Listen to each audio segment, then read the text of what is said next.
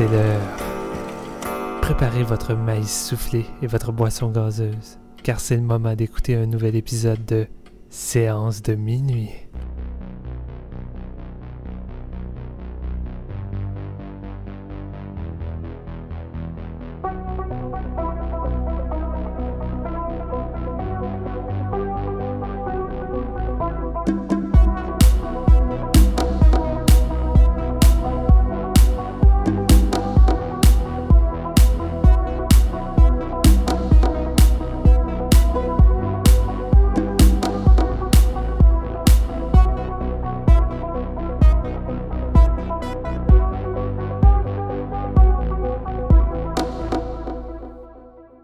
Bonjour tout le monde, bienvenue à ce nouvel épisode de Séance de minuit. Mon nom est Marc-Antoine Labonté et puis vous le savez, cette année, petit automne tranquille, séance de minuit. Mais tout de même, ça faisait un bout qu'on voulait faire un spécial d'Halloween. Fait qu'on arrive aujourd'hui en force avec un épisode qui risque d'être assez dantesque, comme dans le bon vieux temps. Euh, on se faisait souvent demander de revenir avec nos épisodes top, tu sais, les épisodes qui débordaient de partout parce qu'on était plus capable d'arrêter de jaser. Ben, euh, on a décidé d'en faire un aujourd'hui euh, pour l'Halloween et on va en faire un sur un sujet particulier qui nous a quand même été souvent demandé. On va faire le top 10 de nos slashers préférés. grosse commande et bien sûr pour faire cet épisode avec moi, il s'est échappé de l'asile par une nuit d'orage, puis il s'en vient chez vous. C'est Steven Lefrançois. Salut. Salut! Malade. Et aussi avec nous, il est déjà dans votre cour, il a sa lance à la main, il vous espionne en train de baiser. C'est Jean-François Ouellette. Salut. Yeah, je vais sûrement tirer à côté, c'est ça le pire. Mais ouais, ça va super bien, très excité de faire ce top. Finalement, euh, probablement l'épisode le plus dur à décider qu'est-ce qu'on met dedans ever. Mais bon, on a fini par réussir à en arriver à un consensus et on va commencer ça bientôt. hey, mais semble que ça serait cool, un, slasher avec un tueur tellement maladroit qu'il est pas capable de tuer personne. Ben, les, genre, les, protagonistes le laissent en vie. C'est juste trop drôle de le regarder faire. Il y a clairement déjà cinq films avec ce, concept-là. Ben, j'essaie d'y penser, mais je suis sûr d'avoir déjà vu ça au moins une fois. Parce que, tu sais, Tucker and Dale, qui est dans le sens contraire, c'est des personnes qui veulent pas tuer, mais qui inconsciemment, ça l'arrive. Là, mais... ouais, mais je suis pas mal sûr, j'ai déjà vu une comédie avec un gars qui essaie de tuer, puis que ça fonctionne jamais comme il veut. Mais, ouais, ah, probablement. Ouais, je vais, je vais retrouver le titre pendant l'épisode, c'est sûr. Ça va débloquer un moment donné. Ça commence comme l'illumination. Mais euh, parlant de ça, les gars, parlant des, des, des difficultés à faire ces listes-là, faire un top 10 de slasher, c'est se buter à une question terrible, fucking existentielle et difficile. Elle va comme suit, c'est quoi un slasher? Et vraiment, là, c'est une question que, que, qu'on s'est posée, à laquelle on n'a pas vraiment trouvé de réponse. Puis même si tu poses la question, c'est quoi le premier vrai slasher? Les gens vont te répondre toute une myriade de choses. Il y a du monde qui vont y aller avec euh, Black Christmas, qui est une réponse assez safe parce que c'est le film qui a vraiment, je pense, tous les éléments de la définition à 100%. Mais bon, on sait que tout a commencé avec Psycho et Peeping Tom, même s'ils mm. sont rarement considérés dans, dans le canon. Euh, les films de Mario Bava, c'est dur à dire. Blood and Black Lace et Bay of Blood, ça pourrait être les deux slashers originels. Les gens décident de les classer dans le gialli italien, puis de vraiment faire une distinction entre ce genre-là et les slashers. Euh, mais tu sais, par le fait que c'est des, c'est des les deux films que je viens de nommer, euh, on s'entend, ça, on est quand même rendu très proche de ce qui se fait dans un slasher américain des années 80. Euh, à la différence que ça ça n'a pas tendance à auto-censurer sa violence. Bay of Blood, là, c'est le template Friday the 13. Ah oui, vraiment. Exactement. vraiment. Puis tu sais, on peut considérer Pepin Tom puis Psycho comme étant un peu l'équivalent de White Zombie pour le genre. sais White Zombie, c'est un film qui installait les premiers ingrédients du film de zombie, mais c'est Romero qui est arrivé avec le premier véritable film de, de zombies. Puis, euh, c'est un peu ça qui est arrivé. Euh, quoi qu'il a, comme tu dis, toi, Black Christmas, pour toi, c'est le premier véritable slasher. Pour plusieurs, c'est pas mal Bay of Blood. Puis, j'avais tendance à dire également Bay of Blood parce que t'as vraiment tous les ingrédients de, du slasher dans, dans ça. Fait que on dirait que tout le monde a son, sa propre définition, son propre premier euh, vrai euh, slasher dans le genre. Là. Moi, je suis d'accord avec le fait que Bay of Blood a vraiment, euh, je pense, officiellement mis la table, mais je suis aussi d'accord pour le fait de prendre Black Christmas comme le premier vrai à part entière. Mm-hmm. Parce que souvent, mettons, on peut il y a énormément de slashers qui sont sortis des, du cinéma américain, dans le fond. Puis euh, euh, Black Christmas, dans le fond, il est canadien, mais euh, ça vient comme de, de l'Amérique du Nord, on dirait. Fait que on dirait que ça a mis le, pied pour les bases du slasher américain typique, si on veut.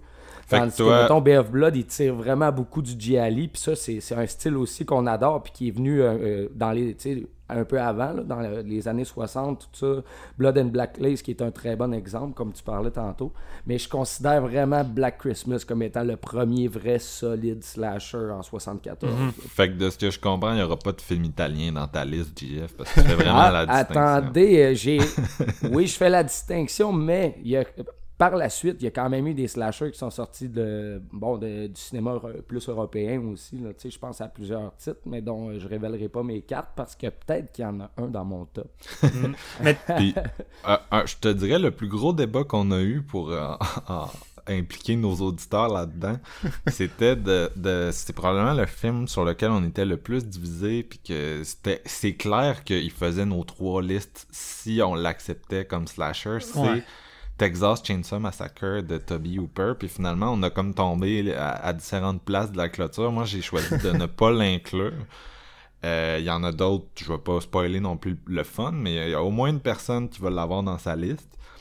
Euh, puis je, je tu sais, c'était vraiment, c'est vraiment, ça, c'en est un là qui est, est à fence à savoir est-ce que c'est un film qui est arrivé avant la vague des slashers, fait qu'il est un peu accidentellement connecté avec le genre, ou c'est vraiment un film qui a déjà tout qu'est-ce que ça prend pour être un membre à part entière de la famille fuckée de, de ce genre-là, tu sais? C'est questionnable encore une fois, tu sais j'ai j'ai passé la nuit à penser à ça parce qu'au départ j'étais tellement sûr. J'étais certain de l'intégrer. Ensuite on en a discuté tantôt puis là j'étais comme ah je suis plus sûr. Puis là j'en ai reparlé avec Jean-François puis j'étais comme ouais c'est vrai que ça pourrait. Tu sais c'est parce que le slasher, il faut voir ça vraiment comme un gigantesque arbre. Là, tu sais, c'est l'équivalent du, du, du, métal dans le domaine de la musique. Là, t'as plein de branches dans tout ça, puis t'as des, t'as des, t'as des slashers qui décident de prendre les bases, puis d'aller ailleurs, puis de pas utiliser forcément tous les éléments qui font en sorte qu'on va avoir, que pour nous, c'est, c'est un, slasher à 100%. Tu sais, je veux dire,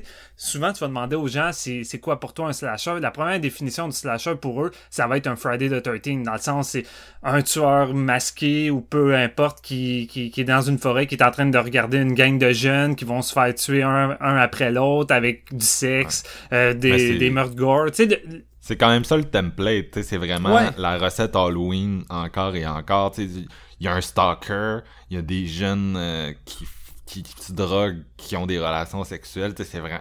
dans les années 80, du moins, c'est comme un gros template qui, qui, mhm. c'est comme ça vient de l'usine. là. C'est de faire du copier-coller avec ce template-là aussi, parce que justement, mettons, on en parlait hors d'onde, mais tu faire un top 10 des meilleurs slashers de 80 à 84, t'as autant de stock que si tu le compares au restant des autres décennies de mise ensemble. C'est vraiment le, pic du genre, en effet, là, entre Halloween puis Nightmare on Elm Street. Euh, c'est là que t'as le gros.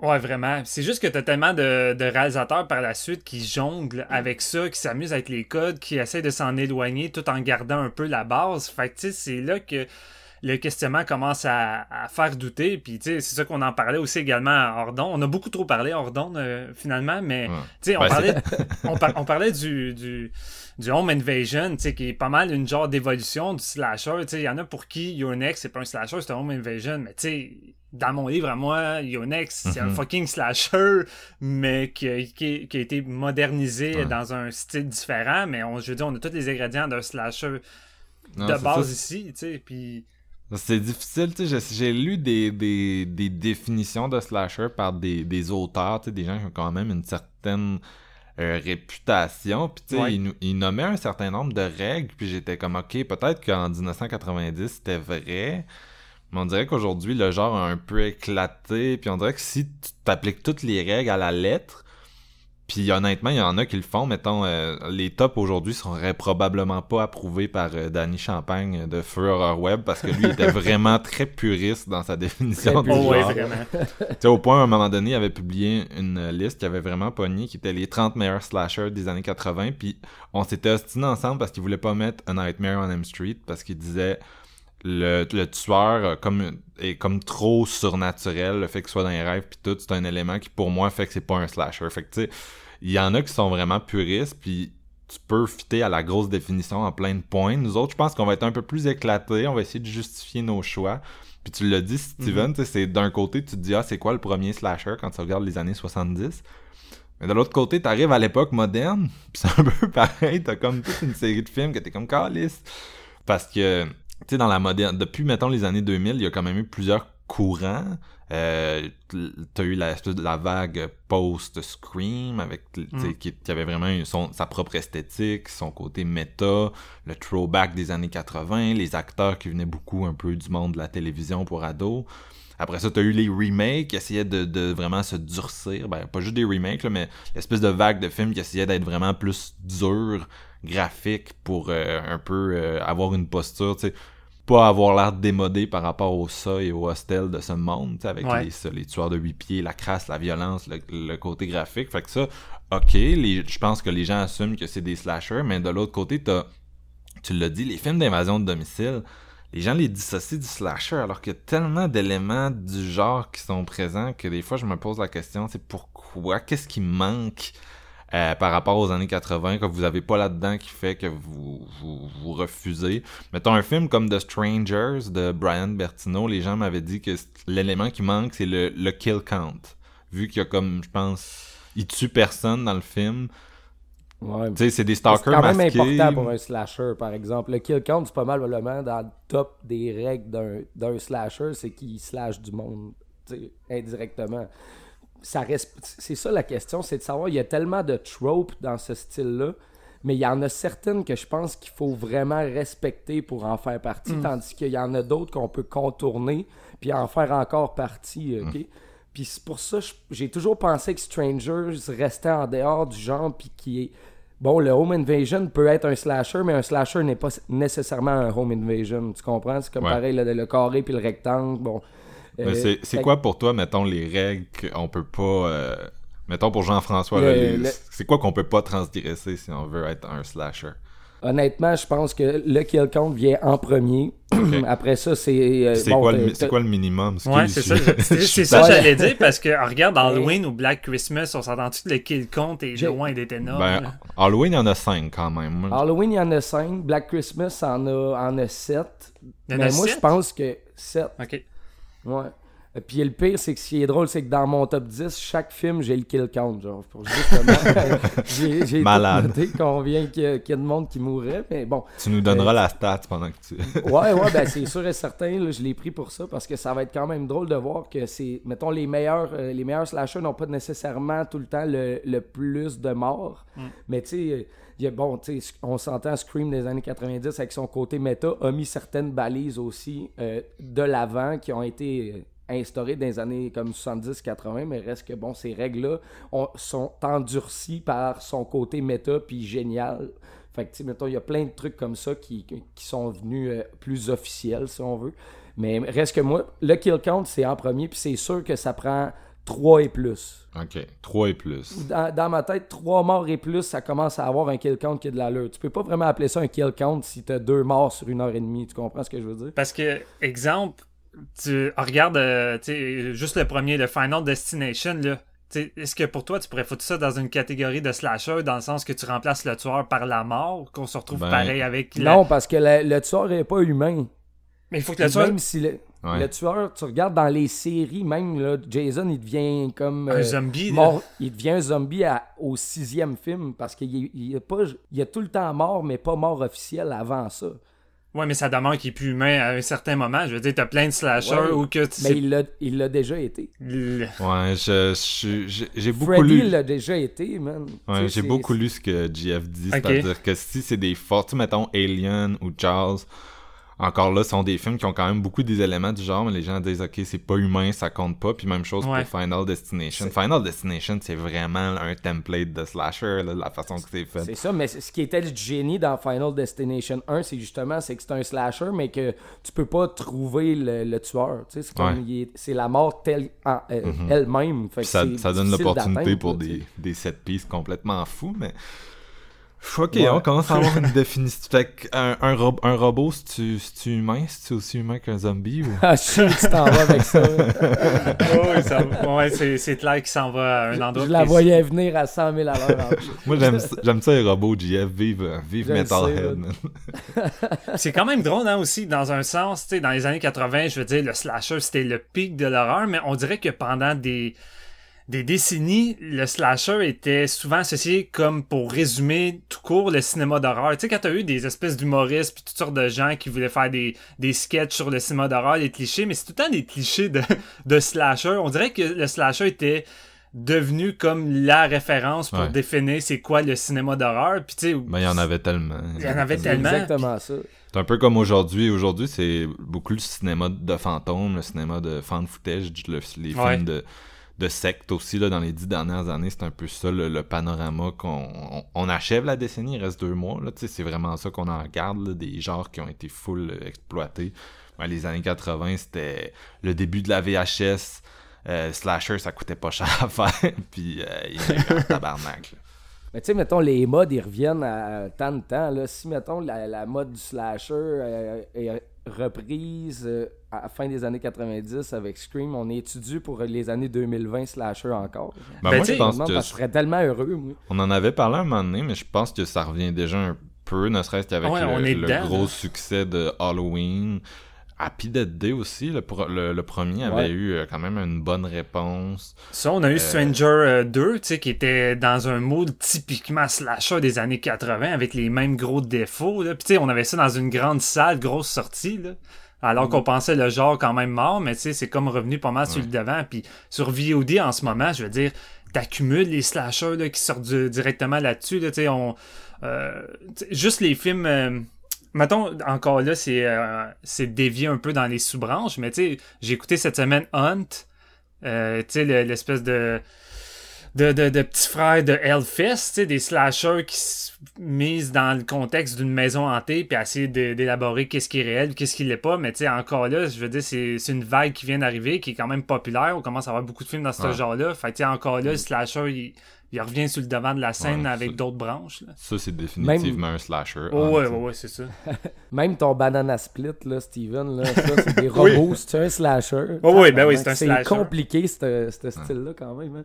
Ben, il, y a, il, y a, une dizaine d'années entre euh, maintenant puis les, les post-scream, tu sais toutes les affaires à la Sino Evil, euh, les remakes de, de, Black Christmas, Halloween, euh, My Bloody Valentine, tout ça, c'était un peu une vague en soi, même si ça ça, on dirait que ça rentrait dans la plus grande vague du film de, de, torture qui fonctionnait beaucoup dans cette période-là. D'ailleurs, euh, une autre question, là, tant qu'à être là-dedans, puis tout, euh, des films... Toi, JF, tu considères-tu qu'un film qui va trop dans, dans la torture se, sort du genre un peu ou...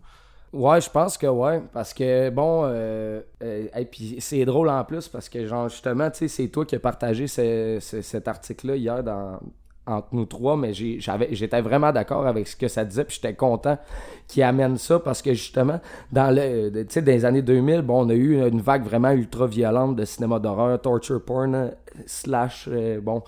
Puis ce que j'aimais, et puis il disait ça dans le, dans le truc, c'est que dans le fond, le slasher, il joue pas avec ses victimes parce que ça l'amène une porte de sortie à ce qu'ils survivent, tandis que justement, dans un slasher pur et dur, tu vas avoir la, tension puis le suspense du stalking de la victime, mais ça va être une mort soudaine qu'il peut pas contrôler. Justement, c'est une mort comme incontournable, puis j'aimais vraiment ça.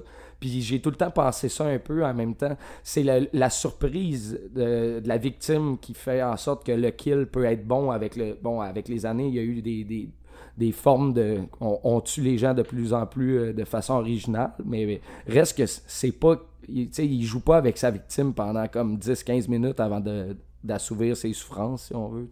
Fait que je pense que plus que tu as de la torture, plus que ça s'éloigne du style, même si, bon, à cette heure, il y a tellement de de, de, de facettes puis de branches différentes qui peuvent se, revenir euh, au, au, centre pareil. C'est drôle parce que tout ce que tu viens de dire là, ça pourrait contredire peut-être un de tes choix dans ton lot. C'est ça que je trouve quand même drôle. Mais, euh, Ouais, ben, on va, on va en parler, mais qu'on le pop celle-là parce que c'est il y a probablement plus à jaser sur lui que sur le reste des slashers. Malade. Ok, ben écoutez, les gars, je pense qu'on a quand même donné un peu l'idée de où on je sentais qu'on avait besoin de parler de ça en amont parce que sinon il y a du monde qui vont nous écouter puis qui vont être comme ah tabarnak t'as pris ça puis genre ça fit pas ou whatever fait qu'on a un peu expliqué notre processus de pensée c'est bien mais là on a en masse à parler encore fait que je pense qu'on va embarquer dans nos listes en commençant bien ça par les numéros 10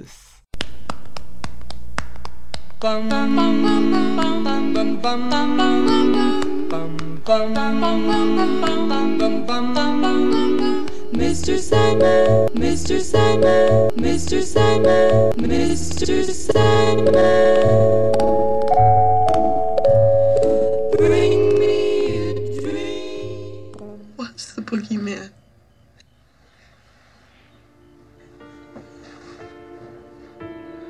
As a matter of fact, it was. I am the devil, and I am here to do the devil's work. They will say that I have shed innocent blood.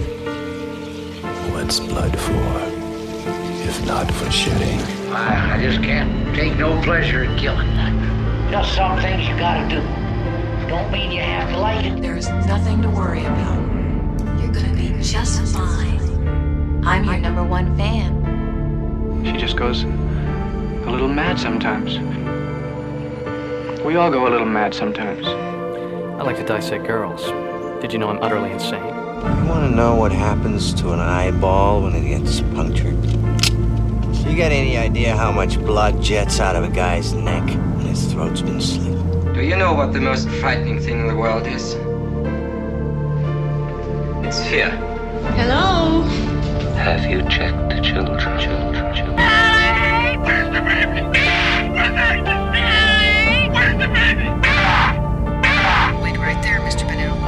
My name. I didn't tell you my name. Hang up. I didn't tell him my name. You're all a part of it. They're all parts, all of them. Whatever you do, don't fall asleep. I'm afraid! Don't be afraid! No. Be afraid. Be very afraid. You just can't let them go? Go! Stay on the road. Keep clear of the moors.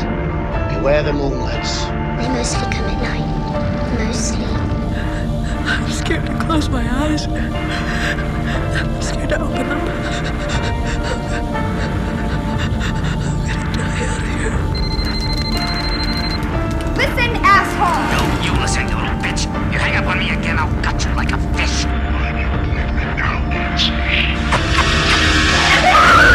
I didn't mean to startle you. You know, it's Halloween. I guess everyone's entitled to get scared,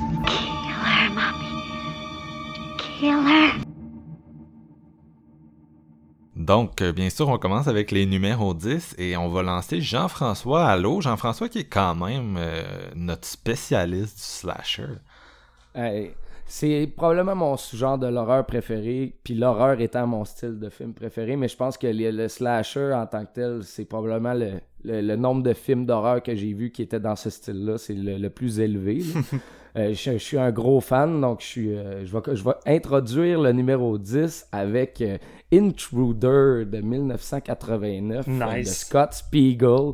un des derniers, sinon le dernier slasher des années 80, dans le fond. Après ça, il y a eu un genre d'espèce de hiatus par rapport au genre qui, est, qui a été relancé par Scream en 96. Scott Spiegel qui, avait aussi, ben, qui a aussi fait la, la partie 2 de From Dust Till Dawn. Puis euh, le, part 3 de Hostel. Il a aussi travaillé, dans le fond, il a participé à l'écriture de Evil Dead 2 aussi. Il, est bien chum avec Sam Raimi, Bruce mhm. Campbell, puis euh, le frère de, de Raimi. Ça paraît dans sa mise en scène.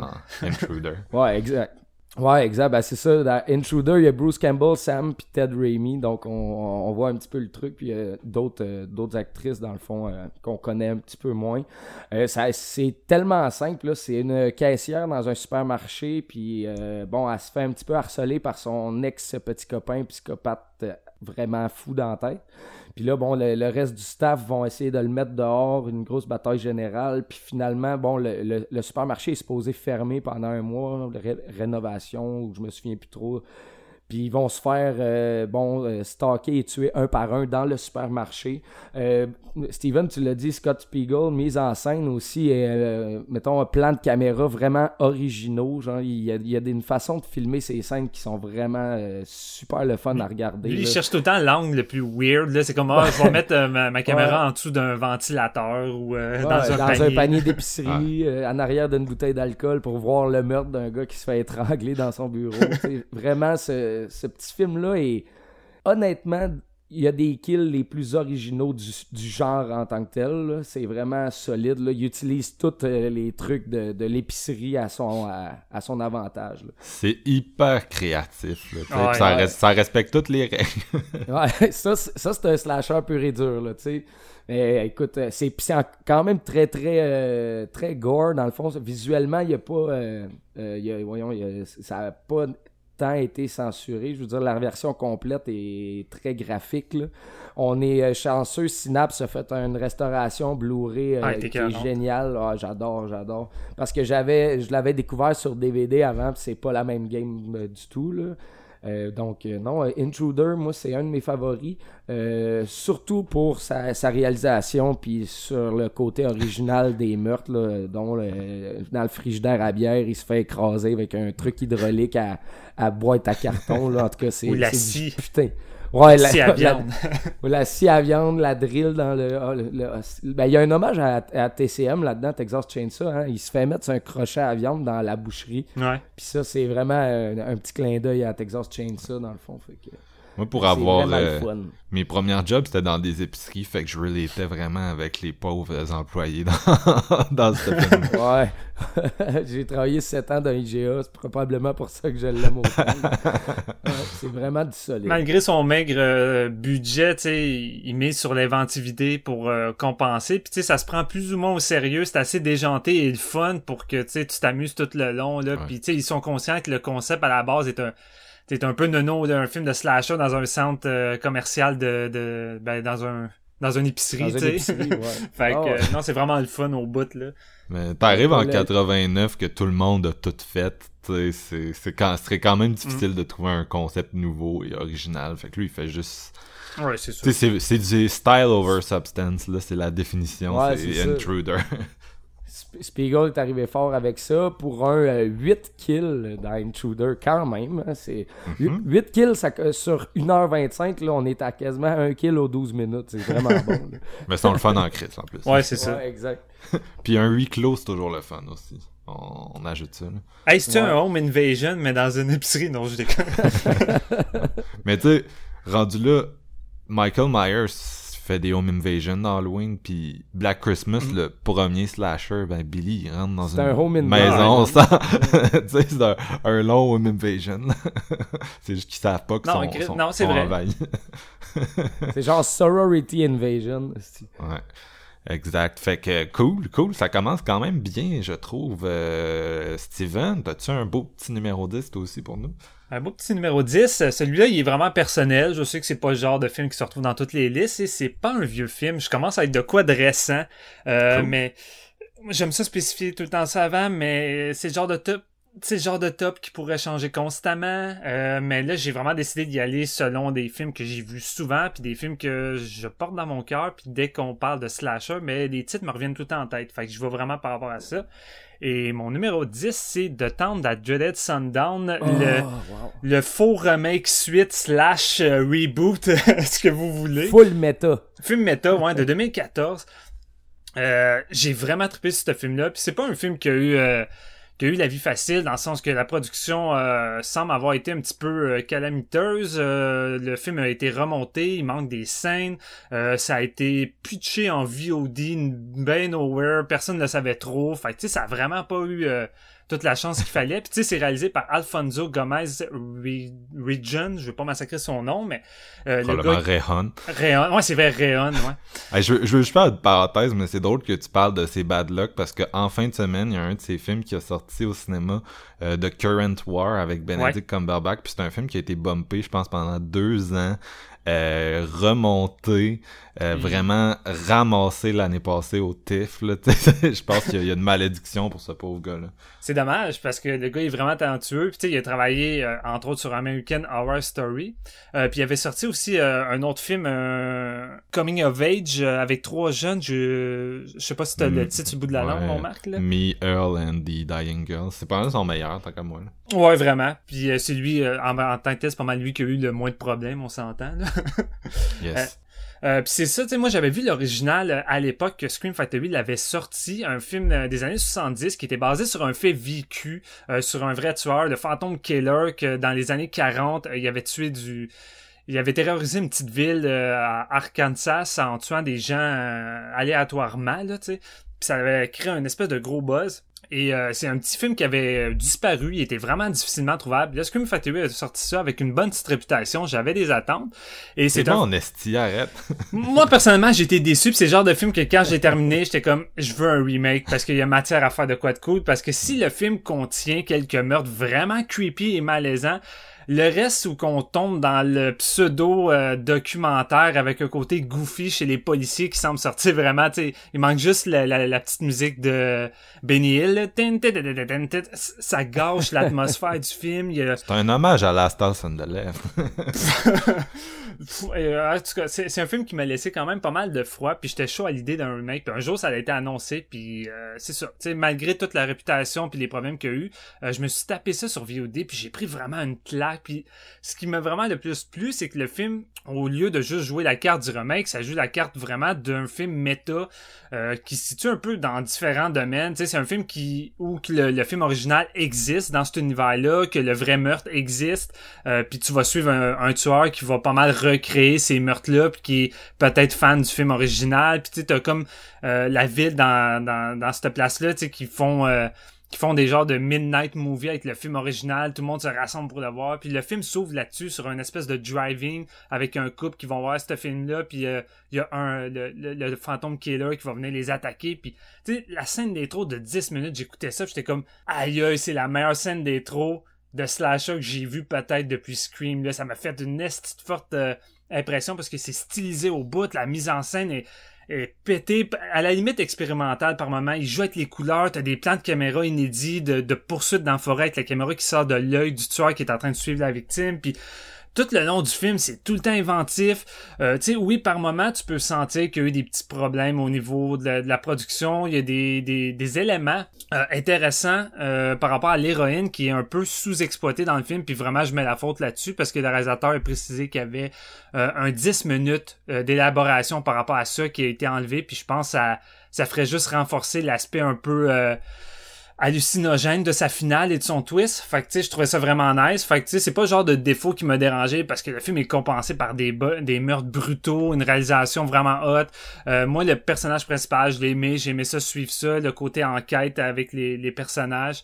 Euh, Puis tu sais, t'as beaucoup d'éléments là-dedans que qui, a été amené dans la mise euh, la mise en place du setup des meurtres que je trouve vraiment original. Tu sais, tout le monde tripait sur le nouveau Halloween avec une séquence avec des lumières qui s'allument quand tu bouges. Il l'avait avant dans Down Dreaded Sundown, c'est une scène que j'avais vraiment trippé, puis tu sais oui, je l'aime dans Halloween mais ça me rappelait ça me rappelait celui-là. Puis euh, écoute, c'est un film que je revois régulièrement, c'est un slasher, je trouve qu'il est pas euh, qui est pas suffisamment mentionné. Je trouve que c'est un des bons remakes qu'on a eu dans les dernières années. Et euh, C'était Danny Champagne avait bien trippé là-dessus. Ouais, il avait trippé lui avec, c'est vrai. Moi, honnêtement, je suis d'accord avec toi parce que je pense qu'il surpasse un peu l'original aussi. Film que j'aime beaucoup, mais que, on, mettons, on, parle de rythme, c'est pas un exemple de, de slasher rythmé. non. Mais, euh, c'est un des premiers slasher, l'original. Ouais, ben, c'est en 76. C'est vraiment, on parle des mêmes années tantôt que Black Christmas et tout ça, tu sais. Mais reste que, bon, euh, le côté efficace de la mise en scène dont tu parles euh, pour le, remake est vraiment euh, très très solide. Ça m'avait surpris. Puis juste une question de même parce que j'ai peur de, me tromper ou non, mais il n'y a pas un meurtre avec une un trombone là-dedans. Genre, ouais, ouais, ben. Des instruments de musique. Ça, ouais, ça vient de l'original. Ouais. ouais. Une des grosses séquences. Mais c'est plus, plus une suite qu'un remake, là, honnêtement, avec le, tout le spin méta qu'il amène là-dedans. Ouais, vraiment, vraiment. Je pense que c'est tout à son avantage, en fait. Fait que le, ça, ça, ça construit une espèce de monde aussi que il pourrait avoir des suites encore puis en faire une franchise pratiquement. Là, non, c'est ça. Ben, l'affaire, c'est que l'idée est bonne, mais justement, Steven en parlait. Le, le film était tellement passé à l'oubli que l'idée d'avoir un concept méta comme ça, j'aurais pris ça pour une franchise qui avait plus de. qui a eu plus d'impact, on dirait. C'était juste comme la plupart du monde qui écoutait le nouveau devait être comme ok, il y avait un autre film. c'est quoi? L'autre là? Mm. Puis tu peux, tu peux sentir la passion des, des scénaristes euh, du film original. C'est pour ça je pense qu'ils ont tenté de respecter le film original, mais en essayant d'aborder de quoi de, différent. Puis je pense que c'est ça que j'apprécie le plus d'un reboot ou d'un remake, c'est quand on prend le, le produit original puis on essaie de se créer quelque chose qui s'en démarque puis d'aller peut-être ailleurs avec ça. on en a parlé avec Charles Play, puis je trouve que de temps on arrive à se démarquer justement du film original, malgré que globalement, tu le tueur reproduit pratiquement les mêmes meurtres. Tu l'as dit, Jeff, mais le, meurtre du trombone, ces choses-là, mais il fait de façon tellement différente, avec une vibe vraiment différente. Ici, on est loin du, du côté plus documentaire et froid de l'original. Ici, on est vraiment dans du slasher stylisé au bout. J'y vais, j'y vais avec mon numéro Vas-y, vas-y. Euh, ben c'est ça, moi je, je, je, je l'ai déjà dit souvent dans des podcasts, mais je suis pas le plus gros fan de slasher années 80 vraiment typé euh, de la grosse période. Je, je, respecte, mettons, Halloween, mais il est même pas dans, dans ma liste, dans ce top 10. Ok, dégage, euh, non c'est pas vrai. On arrête là. Puis tu sais, les, il y a tellement de films qui ont juste copié Halloween, puis on dirait que c'est vraiment pas ma, mon jam. Euh, c'est un, un genre qui était quand même très conservateur dans sa façon de représenter l'horreur. On, on le sait, là, les ados qui fument du pot, qui baissent, mm. puis qui se font tuer, qui se font punir, puis le personnage qui s'adonne comme peu ou pas à, ces activités-là, qui va comme le confronter et survivre. Euh, fait que moi, c'est j'aime des films qui coupent un peu, avec ce, ces, ces stéréotypes-là. Puis euh, pour cette raison-là, mes choix s'éloignent beaucoup des archétypes de slasher pour ados. Je pense qu'il y a un réalisateur qui a vraiment pogné l'essence du slasher pour ados et j'ai deux de ses films dans ma liste, on en reparle. Oh. Euh, fait que mon numéro 10, euh, ben, moi aussi, c'est comme un film que. Tu sais, numéro 10, c'est, est-ce que c'est le dixième meilleur? Pense pas. Est-ce que c'est un petit favori avec lequel je veux faire un statement puis je veux le plugger? Oui. Est-ce que c'est un film qui va faire... C'est un film qui va faire chier GF parce que, un, il y a un robot, c'est son pet peeve. Puis deux, je suis pas sûr qu'on respecte le kill count de 3. C'est Hardware de Richard Stanley. oh, c'est J'ai rien dit. Je voyais venir déjà dans l'intro. J'ai rien dit. Euh, c'est un film, c'est ça. C'est pour moi, c'est un peu le film cyberpunk par excellence parce que ça met vraiment le punk dans cyberpunk. Tu sais, c'est pas juste l'esthétique. Des fois, tu vas regarder un gros film de sci-fi de luxe avec l'esthétique cyberpunk, puis oui, c'est beau. Mais ici, c'est vraiment un film qui est à l'image du, robot tueur au milieu de tout ça, c'est-à-dire un vieux morceau de ferraille retrouvé, reconstruit en machine de guerre. Donc, un premier long métrage de Richard Stanley, qui était un jeune cinéaste sud-africain vraiment très créatif, qui a profité des environnements uniques euh, de son continent, de son pays, très peu, on s'entend, de, de, films d'horreur euh, africains là, qui voyagent vraiment puis qui qui sont euh, qui sont faciles à trouver ici. Il y a, fait qu'il y y a une grosse vibe Blade Runner. Il y a vraiment des scènes, les scènes d'horreur là-dedans sont surréalistes, sont folles. Je pense que Richard Stanley, ça devait être un nerd de films japonais parce que t'es pas loin de Tetsuo là-dedans, t'es pas loin de Akira, le robot qui pop ses drills, puis c'est vraiment métallique, c'est rouge, c'est, c'est, c'est fou. Les scènes d'action sont vraiment excitantes, puis il y a pas beaucoup de kills, mais tu sais, t'as, t'as un peu tout ce que j'aime d'un slasher, c'est-à-dire, c'est ça, des meurtres créatifs, des affrontements, des, des, du stalking, tu sais, t'as des points of view du robot. Euh, je sais pas quoi vous dire, les gars. Moi, j'ai. ben, en fait, t'en as un véritable stalker là-dedans, dehors du robot. Fait Oui, ouais, en plus. L'espèce de, de, de. De gros dégueulasse, là. Ouais, c'est ça. Fait que, tu c'est vrai que ça manque un peu de kill, puis c'est probablement un des films qui est comme un peu à mi-chemin. Mais euh, un peu comme euh, du Scott Spiegel, je trouve que c'est un film qui transcende ses limites, qui est vraiment ingénieux, qui est le fun, puis je m'excuse si je vous outre en le mettant dedans avec c'est ça une esthétique de vidéoclip puis euh, c'est drôle parce que on a tous nommé comme des réalisateurs qui ont été un peu bad luckers dans leur carrière. Là. Mm. Scott Spiegel a pas fait tant de films après Intruder, puis Richard Stanley, euh, il y a un documentaire sur ce qui est arrivé, mais tu sais, il a fait un autre film vraiment nice en Afrique du Sud, Dust Devil. Après ça, il est parti faire euh, l'île du docteur Moreau. Ça, pour un gros studio, ça a complètement chié. Expérience euh, ever. ça a pris 23 ans avant qu'il refasse un, film, un long métrage de, fiction. C'est euh, The Color Out of Space avec Nicolas Cage qui, qui était au FNC le mois passé. Là, donc, mm. sa carrière a un crissement déraillé. J'ai vraiment hâte de voir son nouveau. Mais Hardware, c'est vraiment le must puis c'est vraiment filmé. Là, tu sais, c'est si vous aimez Tetsuo, là, on est on est pas loin de, de ça. Là, on est c'est comme un mélange d'influence par un jeune tripeux, puis ça, ça, ça, ça marche, puis ça excessivement efficace. Mais ouais, c'est c'est pas un être humain. Puis il tue pas, il tue pas tant de monde, mais c'est qui est badass cette crise de robot là. J'aime ça les robots, JF. Tu dis que j'aimais ça les robots. Fait que je te repasse la POC, man. Ouais, ben that's it, man. Moi, je vais y aller avec un tueur qui est pas un robot, mais qui est un hibou. Quand on parlait de film italien, que j'allais pas mettre de film italien, fallait que je mette Stage Fright de ouais. numéro 9 en 87. Honnêtement, probablement un des meilleurs slashers pur et dur, mais nous venant de l'Europe. Sérieusement, j'adore ce film-là. Euh, Michaelis qui a fait plusieurs, plusieurs métrages, euh, ben plusieurs. En horreur, il en a fait quelques-uns qui sont vraiment, vraiment solides. Là. Euh, on peut penser à Cemetery Man, qu'on attend encore un Blu-ray américain de, digne de ce nom. Euh, je lance une, flèche à Scream s'ils veulent nous sortir ça. Mais sinon, The Church, que j'aime beaucoup, ou The Sect, que j'ai découvert récemment grâce à toi, Marc-Antoine, avec leur, leur édition en Blu-ray, qui est très, très solide. Mais mon favori à moi, c'est Stage Fright. Je suis un fan de slasher. Puis dans ce film-là, c'est euh, dans le fond une, équipe de pièces de théâtre qui font une répétition. Dans le fond, presque.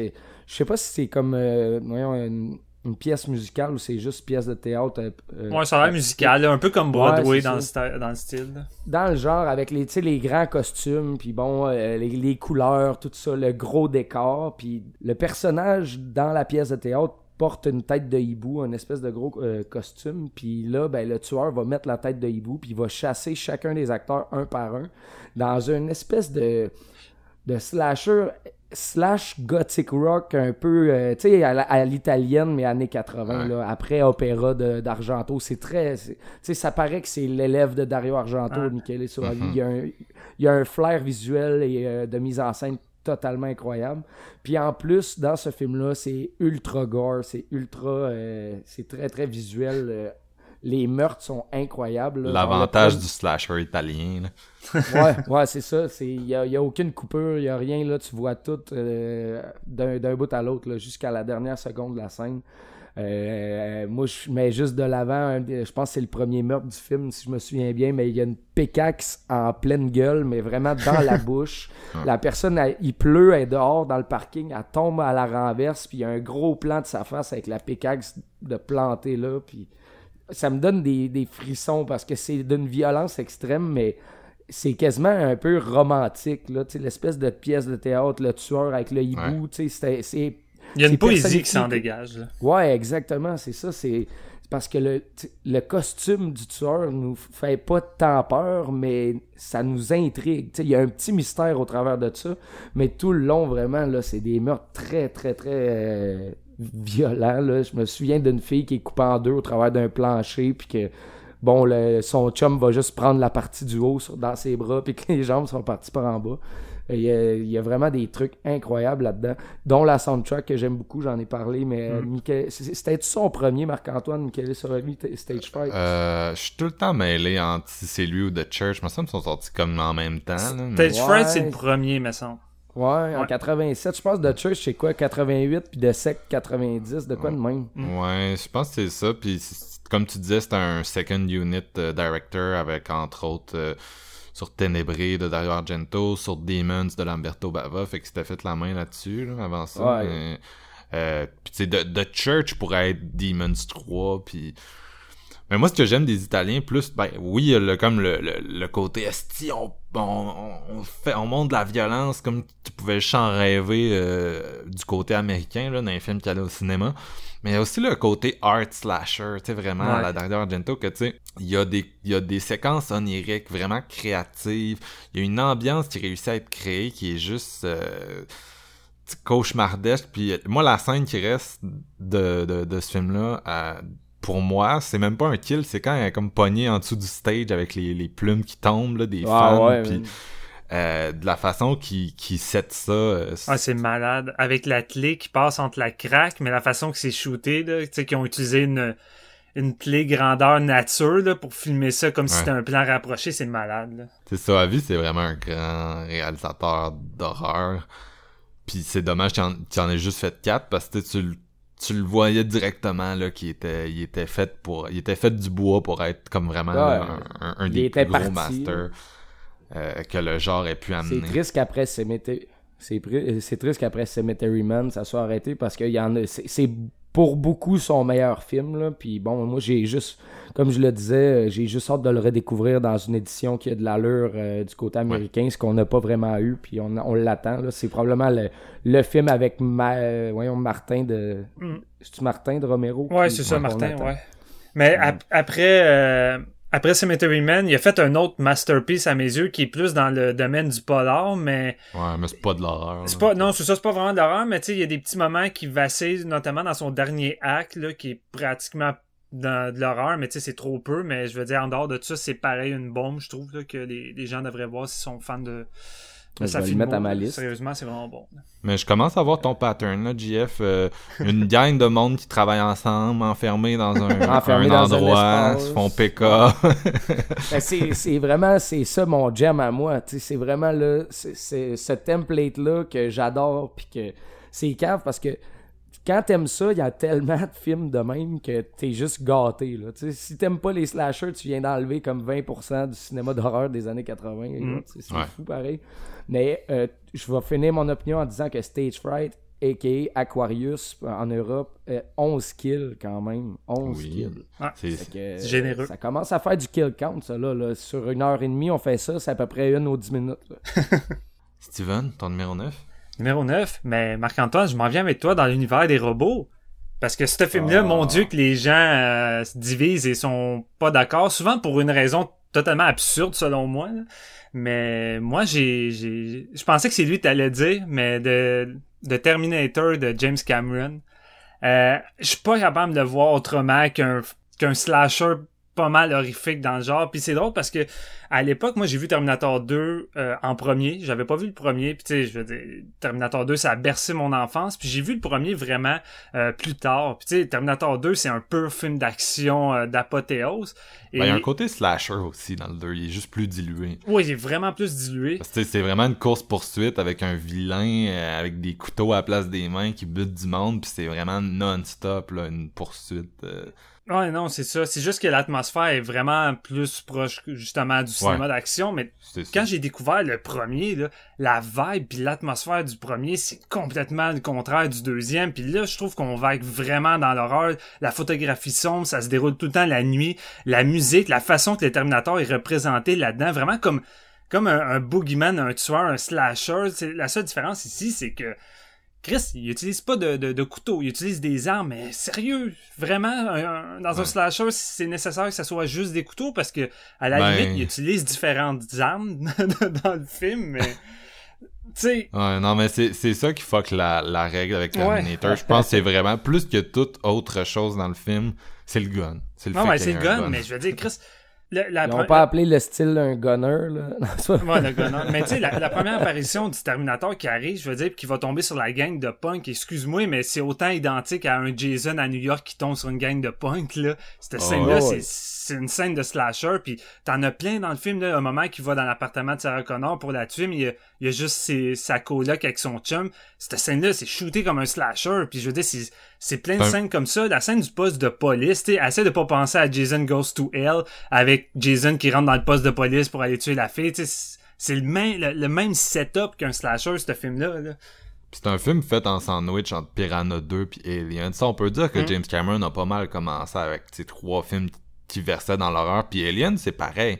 C'est un film d'horreur, oui, ah mais c'est un film de science-fiction, c'est un film d'action, c'est un film qui est à la à la croisée des, des, des trois genres. Puis Terminator, c'est la même chose pour moi. Ah ouais, pareil pour moi. Puis je trouve juste que le je trouve que l'horreur est pas tant diluée. Je trouve qu'on a mm. tout le temps ce feeling-là. Tu sais, même les flashbacks, quand ils nous montrent euh, les apparitions des Terminators dans le futur apocalyptique, là, la séquence, comment c'est shooté qu'ils arrivent, tu vois juste leurs yeux rouges, pis t'es comme fuck off, là. C'est, c'est de l'horreur, là. Puis la finale, la finale de Terminator avec genre quand l'apparence de la créature se révèle, puis à la pourchasse, mm-hmm. genre en rampant. Ah on, est, on est pas loin de la fin de Child's Play, en fait, là, qui clairement reprenait ça. ben ouais, tu sais, je veux dire, Sarah Connor, c'est Laurie Strode, puis c'est pas pour rien que le dernier Halloween, quand on a regardé le trailer, on était comme, ah, Laurie Strode est devenu Sarah Connor. Ouais, puis le, nouveau euh, Terminator Dark Fate, il ressemble ça m'évoque tellement le Halloween de l'année passée. ah ouais, ben non, c'est ça vraiment. Fait que, écoute, euh, pour puis en plus, je veux dire, le Terminator, c'est un des tueurs les plus iconiques, euh, je trouve, avec ce premier film-là. Là, je veux dire, ses phrases, ses séquences, mhm. euh, sa carrure imposante. Euh, je veux dire, c'est, c'est un must. C'est un must. Puis, tu sais, je trouvais que je trouvais qu'il y a un coup que le deuxième est arrivé, le premier a tout le temps été un peu plus délaissé, puisque tout le monde tripait juste sur le deuxième, mais au courant des années, à force de revoir constamment le premier, là, je l'aime vraiment beaucoup. Là, puis je suis vraiment satisfait. Là. Déjà là, avec le budget qu'avait James Cameron, là, il montre toute l'étendue de son talent en créant des putains de set pistes de malade. Là.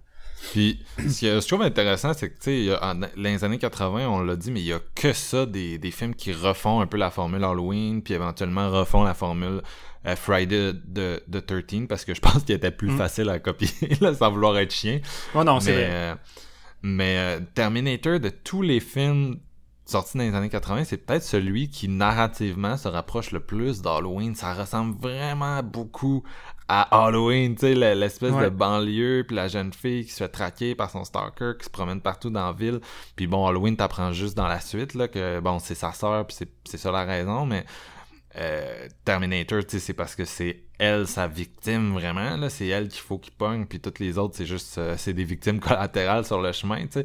Mais il y a vraiment de la façon que c'est c'est filmé euh, l'espèce de track c'est moi j'ai toujours trouvé que c'était peut-être le film qui réussissait le mieux à aller chercher l'esprit de Halloween c'est jusqu'au lieu d'être sur euh, on en a déjà parlé, mais Halloween, c'est vraiment le film sur la, propagation du mal. Ben là, t'es comme vraiment ailleurs parce que t'es plus dans un, argument science-fictionnel, mais définitivement, James Cameron avait vu et aimé Halloween. oh oui, vraiment. Je serais curieux d'avoir le kill count de, de, Terminator. Il y en a ah, beaucoup.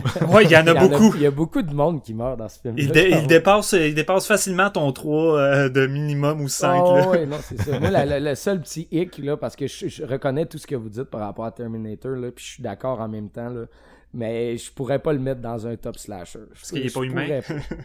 ben, il est pas humain, puis il, tire du monde à coups de gun tout le long, mais reste que, bon, ça respecte plusieurs tropes du ben, slasher, Écoute, tu du monde avec des guns, mais je veux dire, il y a sais, comme exemple, le, punk, la façon qu'il tue, il rentre son bras dans le corps, puis il arrache le cœur, puis t'as un gros plan sur le cœur qui dégouline dans sa main. Euh, bonjour Jason. Là. Jason a déjà fait ça aussi. Ouais, c'est ça. moi, je sais pour moi, c'est plus important le côté stalking, on dirait, dans un slasher. Puis, puis oui, les meurtres, mais il y en a des meurtres dans Terminator. C'est plus important pour moi que le fait que ça soit fait à l'arme euh, je sais pas trop. L'arme blanche. L'arme blanche. Ouais. On peut-tu dire ça même quand le monde se font tuer euh, au tire-bouchon pis tout, mais en tout cas. Euh, ok, cool, cool, ah. cool. Moi, mon numéro 9 aussi chambarde un peu les normes du slasher, c'est euh, Maniac de William oh. Lustig. Oh, on est plus proche avec ce film-là d'un Angst ou Henry of a Henry Portrait of a Serial Killer, pardon parce que euh, c'est un film où on épouse la perspective du tueur en tout temps. Euh, ses victimes sont vues un peu à travers le ses yeux fous, euh, pas littéralement comme dans le remake qui était en point of view shot, mais tu sais c'est vraiment on suit sa perspective du monde puis on, on, on vit vraiment par procuration avec un, un, malade mental, mais c'est vraiment un malade mental période 1980, là, c'est-à-dire un portrait un peu offensant et stéréotypé. Mais moi, la première fois que, je l'ai vu, Maniac, j'étais jeune. Euh, j'avais pas capoté. J'en avais pas pris la pleine mesure, je pense. Puis c'est con, mais pour me mettre à vraiment triper sur Maniac, il a fallu que je sorte des, des slashers. Il a fallu que je découvre les films sur New York dans cette période-là. Entre autres, euh, Taxi Driver, bien sûr.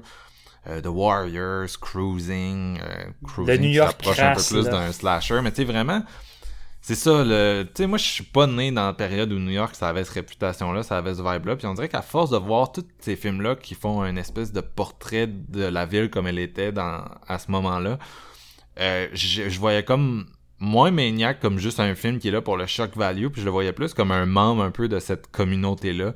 D'ailleurs, euh, euh, Joe Spinell, le, tueur, le maniac du film, jouait dans Taxi Driver. Il y a une scène avec Robert De Niro. Puis je trouve que c'est un film qui se rapproche de Taxi Driver, tu sais, dans, dans le fait que c'est comme c'est un loner, puis il y a des espèces de scènes fantasmées un peu folles, puis euh, une romance qui fonctionne pas parce qu'il est trop fucked up. C'est comme c'est comme la version encore plus fuckée de Taxi Driver. Et oui j'aime plus ça que Joker excusez. Elle était là, le fruit pendait en avant de moi. Mais euh, c'est un film qui va jusqu'au bout de l'espèce d'archétype freudien des slashers des années 80. Tu sais, vraiment, je l'ai dit, stéréotype douteux des malades mentaux, euh, personnages qui ne pas socialement. Il y a souvent un, un, undertone sexuel, sous-entendu que ce gars-là, je veux dire, il n'y a aucune baise, puis il, est baise métaphoriquement avec son, son couteau, mm. whatever qui se sert puis tu sais dans le cas de Maniac c'est vraiment tu sais c'est vraiment il est obsédé par les femmes là. et euh, malgré qu'on épouse sa perspective, je veux dire, c'est quand même un setup de slasher. Tu sais, la scène des trous, l'affiche, euh, le, meurtre du couple qui, qui commence à avoir du sexe dans la voiture. Tu sais, je veux dire, c'est un slasher, c'est juste que mm-hmm. c'était rare, j'imagine, à l'époque, qu'on soit vraiment du point de vue du tueur constamment. Ouais. Puis moi, je trouve ça intéressant. non, vas-y, vas-y. Ben, j'allais juste ajouter que Maniac va rester plus dérangeant que tous les slashers de comment tu peux les faire. Tu, vas rebrasser ta sauce peu importe combien de fois, elle épaissira jamais assez pour atteindre un, côté dérangeant de, de, Maniac de, de. Ouais, c'est intense. Puis moi, à part peut-être euh, le, le, Michael Myers de John Carpenter, je trouve que les masques, c'est pas d'un slasher, c'est pas tant utile, c'est pas tant creepy. Euh, je préfère leur voir la face, les gars. Tu sais, je, l'ai dit, j'aime Rodger Hauer dans Itcher, j'aime Joe Spinell. Euh, qui là-dedans, là, il, écoute, c'est la performance de sa vie. C'est un de ses rares, je pense, rôles vraiment principaux.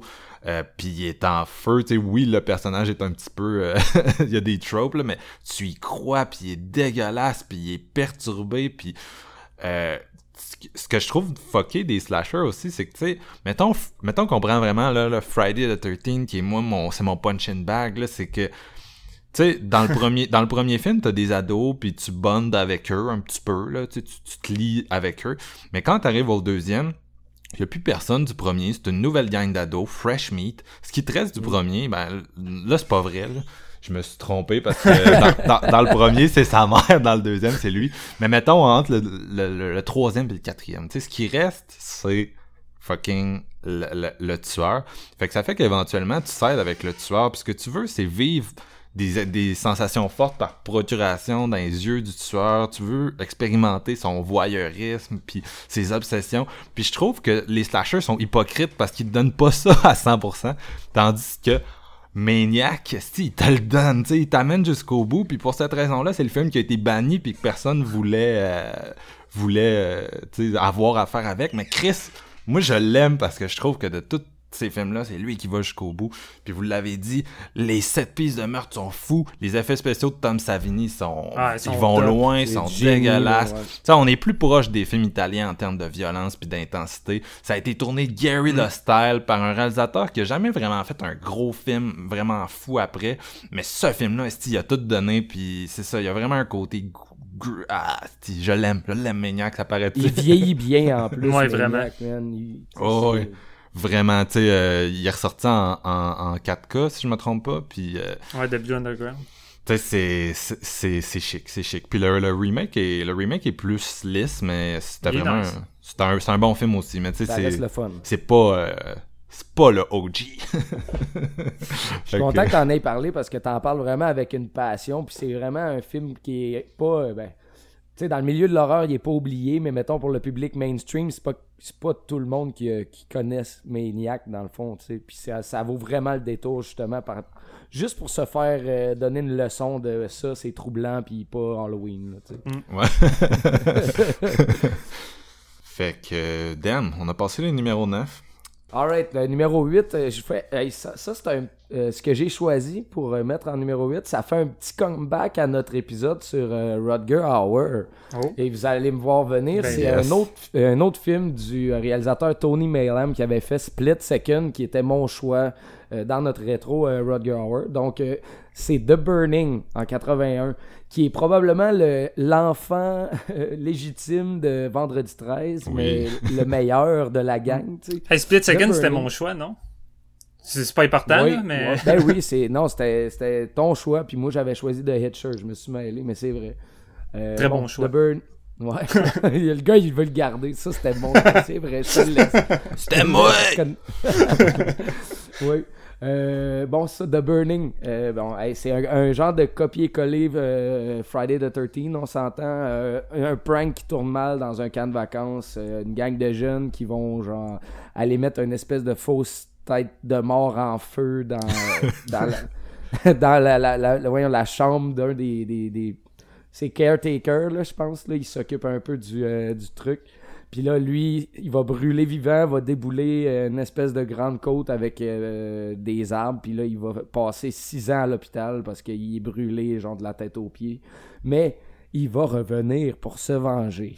On, voit un peu, là, ça, ça, garde un petit peu la trope pour euh, slasher classique, ce que je choisis, mais c'est pas mal mes, mes, choix favoris. Il y a vraiment beaucoup de kills dans ce film-là, quand même. on est, on Tom Savini, encore? Ouais, les effets spéciaux sont incroyables, puis on s'entend, c'est, ça reste très très classique. Les jeunes vont s'amuser, ils vont baiser, ils vont mourir. Sauf que le tueur, il tue avec une grosse paire de ciseaux de, voyons, de, jardin, si on veut. Ouais, pour couper des Ouais, c'est ça. Puis honnêtement, c'est il y, a plusieurs scènes iconiques de lui qu'on voit en, contre-plongée avec les avec les ciseaux. Il y a une scène où c'est comme Ouais, le radeau, man. Il tue quatre personnes de façon différente en dedans de 45 secondes. Il y en a un qui se fait couper le front, il y en a un qui se fait couper la gorge dans, dans le chest. vraiment, il y a. Chris de bon jumpscare à ce moment-là, parce qu'il joue vraiment sur l'inattendu. À l'époque, personne s'attendait à ce que ça arrive. Puis même moi, l'ayant vu vraiment, vraiment plus tard, c'est une scène qui me prend à revers. Ah, c'est, ça te surprend parce que justement, le, on dirait que la, la, la, mise sous tension, le suspense est tellement long que tu penses que ça viendra juste jamais. Tu, tu t'en attends zéro. Puis, bon, c'est. Écoute, le, tueur est très violent une fois encore, mais il y a certaines scènes qui ont été comme un petit peu coupées au montage. Je pense plus dans The Burning, justement, parce que, bon, c'est, américain, puis euh, la, censure américaine euh, battait son plein au début des années 80. Euh, mais euh, je trouve quand même que ça reste vraiment efficace. Puis ça, euh, The Burning est doté d'une soundtrack classique de slasher tellement bonne, avec une influence un petit peu synthétiseur, si on, si on veut. C'est, pas le côté classique Halloween de piano, mais ça ramène la thématique de la, ben, en fait, le thème principal du film, ça joue un peu avec ça, puis je trouve le thème vraiment, vraiment sublime. Euh, ça me berce, moi, honnêtement, un bon slasher de ces années-là, dans ce style-là. Puis encore une fois, bon, tu, tu vois, le, tueur, il est pas masqué, mais il est, masqué en même temps parce qu'on on le voit sa face. Puis les, effets spéciaux sont vraiment, vraiment hot. Les masques, tout ça. Tu sais, Savini a fait une job de course là-dessus. Alors, on est à 10 kills, donc euh, quand même assez violent. Pourquoi il n'y a jamais eu de euh, suite de celle-là? Ça a pas marché, me semble, parce que ça a été dans l'ombre de Friday the 13. Ouais, ben, il, était dans l'ombre, mais en même temps, le tueur, il meurt à la fin. Là. Mais me semble, tu sais, j'aurais fait des. En tout cas, moi, j'ai toujours été surpris qu'il n'y ait pas eu 2-3 suites en VOD pour celle-là, là, en direct VHS. Là. Ben, on dirait que je suis vraiment content parce que ça aurait peut-être. Ouais, ben, ouais, ça aurait peut-être terni, là. Ben, c'est parce que ça s'appelle The Burning. Le gars, il est brûlé, il mange un coup de hache d'en face à la fin, puis ça finit là. Mais tu le ressuscites, JF. Là, tu ben sais comment ça marche, ces affaires-là. Là. Jason reçoit des coups d'âge. là. Michael ah, Myers s'est fait décapiter, ils l'ont ramené. Hostie de Colin. Ok, ben, gars, je vais. Let's go, man. On fait un genre de, de fundraising pour The Burning 2 en 2021, puis on va voir si ça fonctionne. Moi, je suis plus un élève de Sleepaway Camp dans les films de. de... Je suis plus un de. Ouais. Ouais. C'est plus fucké. Ben, plus c'est fucké, plus j'aime ça, les gars. ben, En plus, les kills dans Sleepaway Camp sont vraiment solides. Ouais.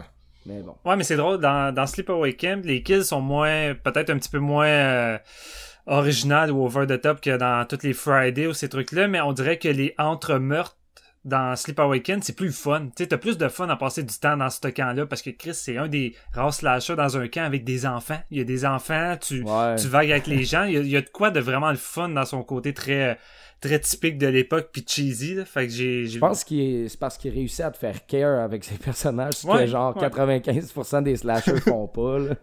Et toi, Steven, tu l'aimais The Burning, me semble? T'es quand même un fan, tu m'en as souvent parlé. Oh, oui, je l'aime bien, The Burning. C'est juste, ça, c'est pas un film qui ferait mon, mon top 10. Je pense même qu'il ferait peut-être pas mon top 20. J'ai vraiment pas. Euh, c'est un des rares slashers, je te dirais qu'en tant que tel, j'adore les meurtres, mais que je m'emmerde un peu entre. C'est un peu trop mécanique pour moi aussi. Mais là, Chris, on, ne trash pas de JF. T'as-tu fini ton avis? T'as-tu fini ton avis? Non, mais ça, oui. Euh, écoute, 10 euh, kills, un gars brûlé, il meurt avec un coup de hache. Euh, fait que Steven, c'est qui fait ton top 10. C'est que t'as mis en huitième position. Dis-nous tout. Ah, j'ai mis The Slumber Party Massacre de 1982. Premier. Le 1? Ouais, le premier. J'aime beaucoup le deuxième, mais logiquement, je je préfère le premier. Le premier est un meilleur film, en guillemets. Là. Mais tu sais, premier film euh, d'horreur, mais surtout slasher réalisé et écrit par une femme. Et euh, ce qui est drôle, c'est que ce film-là est beaucoup perçu un peu comme l'ancêtre de Scream, le pré-Scream, où que ça ça parodie pas mal le, genre, les codes, ça va dans le grossier. Mm. On parlait, Marc-Antoine parlait souvent que souvent c'est un, c'est un tueur qui, qui, qui, poignarde des filles avec son couteau qui représente son phallus et, ces choses-là. Mais là-dedans, ils vont à fond, mais dans, dans un côté tellement avec Sa drill. avec sa drill. Mais tu sais, tu regardes juste le titre de Slumber Party Massacre, déjà là, ça sonne parodique. Tu sais, les, les les personnes qui font ce film-là sont conscientes de ce que c'est et ils s'amusent à jouer avec les cas. à un moment donné, t'as des moments vraiment le fun. Exemple, une scène de frigidaire avec un cadavre qui arrête pas de sortir, puis la fille, elle referme tout le temps la porte sans jamais voir le cadavre. Puis mm. vraiment, il y a des moments vraiment le fun, comme conscients de, de, de, dans qu'est-ce qu'ils sont. Mais ce que je trouve le fun avec euh, Party Massacre, puis oui, c'est peut-être un peut-être pas aussi poussif qu'un qu'un Scream, mais je veux dire, c'était déjà très ambitieux pour l'époque. Puis j'imagine que euh, avoir euh, Roger Corman euh, dans les pattes, ça l'aide pas, puisque c'est le genre de gars qui impose de la nudité puis du gore, puis c'était peut-être pas prévu au départ d'avoir de la nudité dans, dans ce genre de film-là.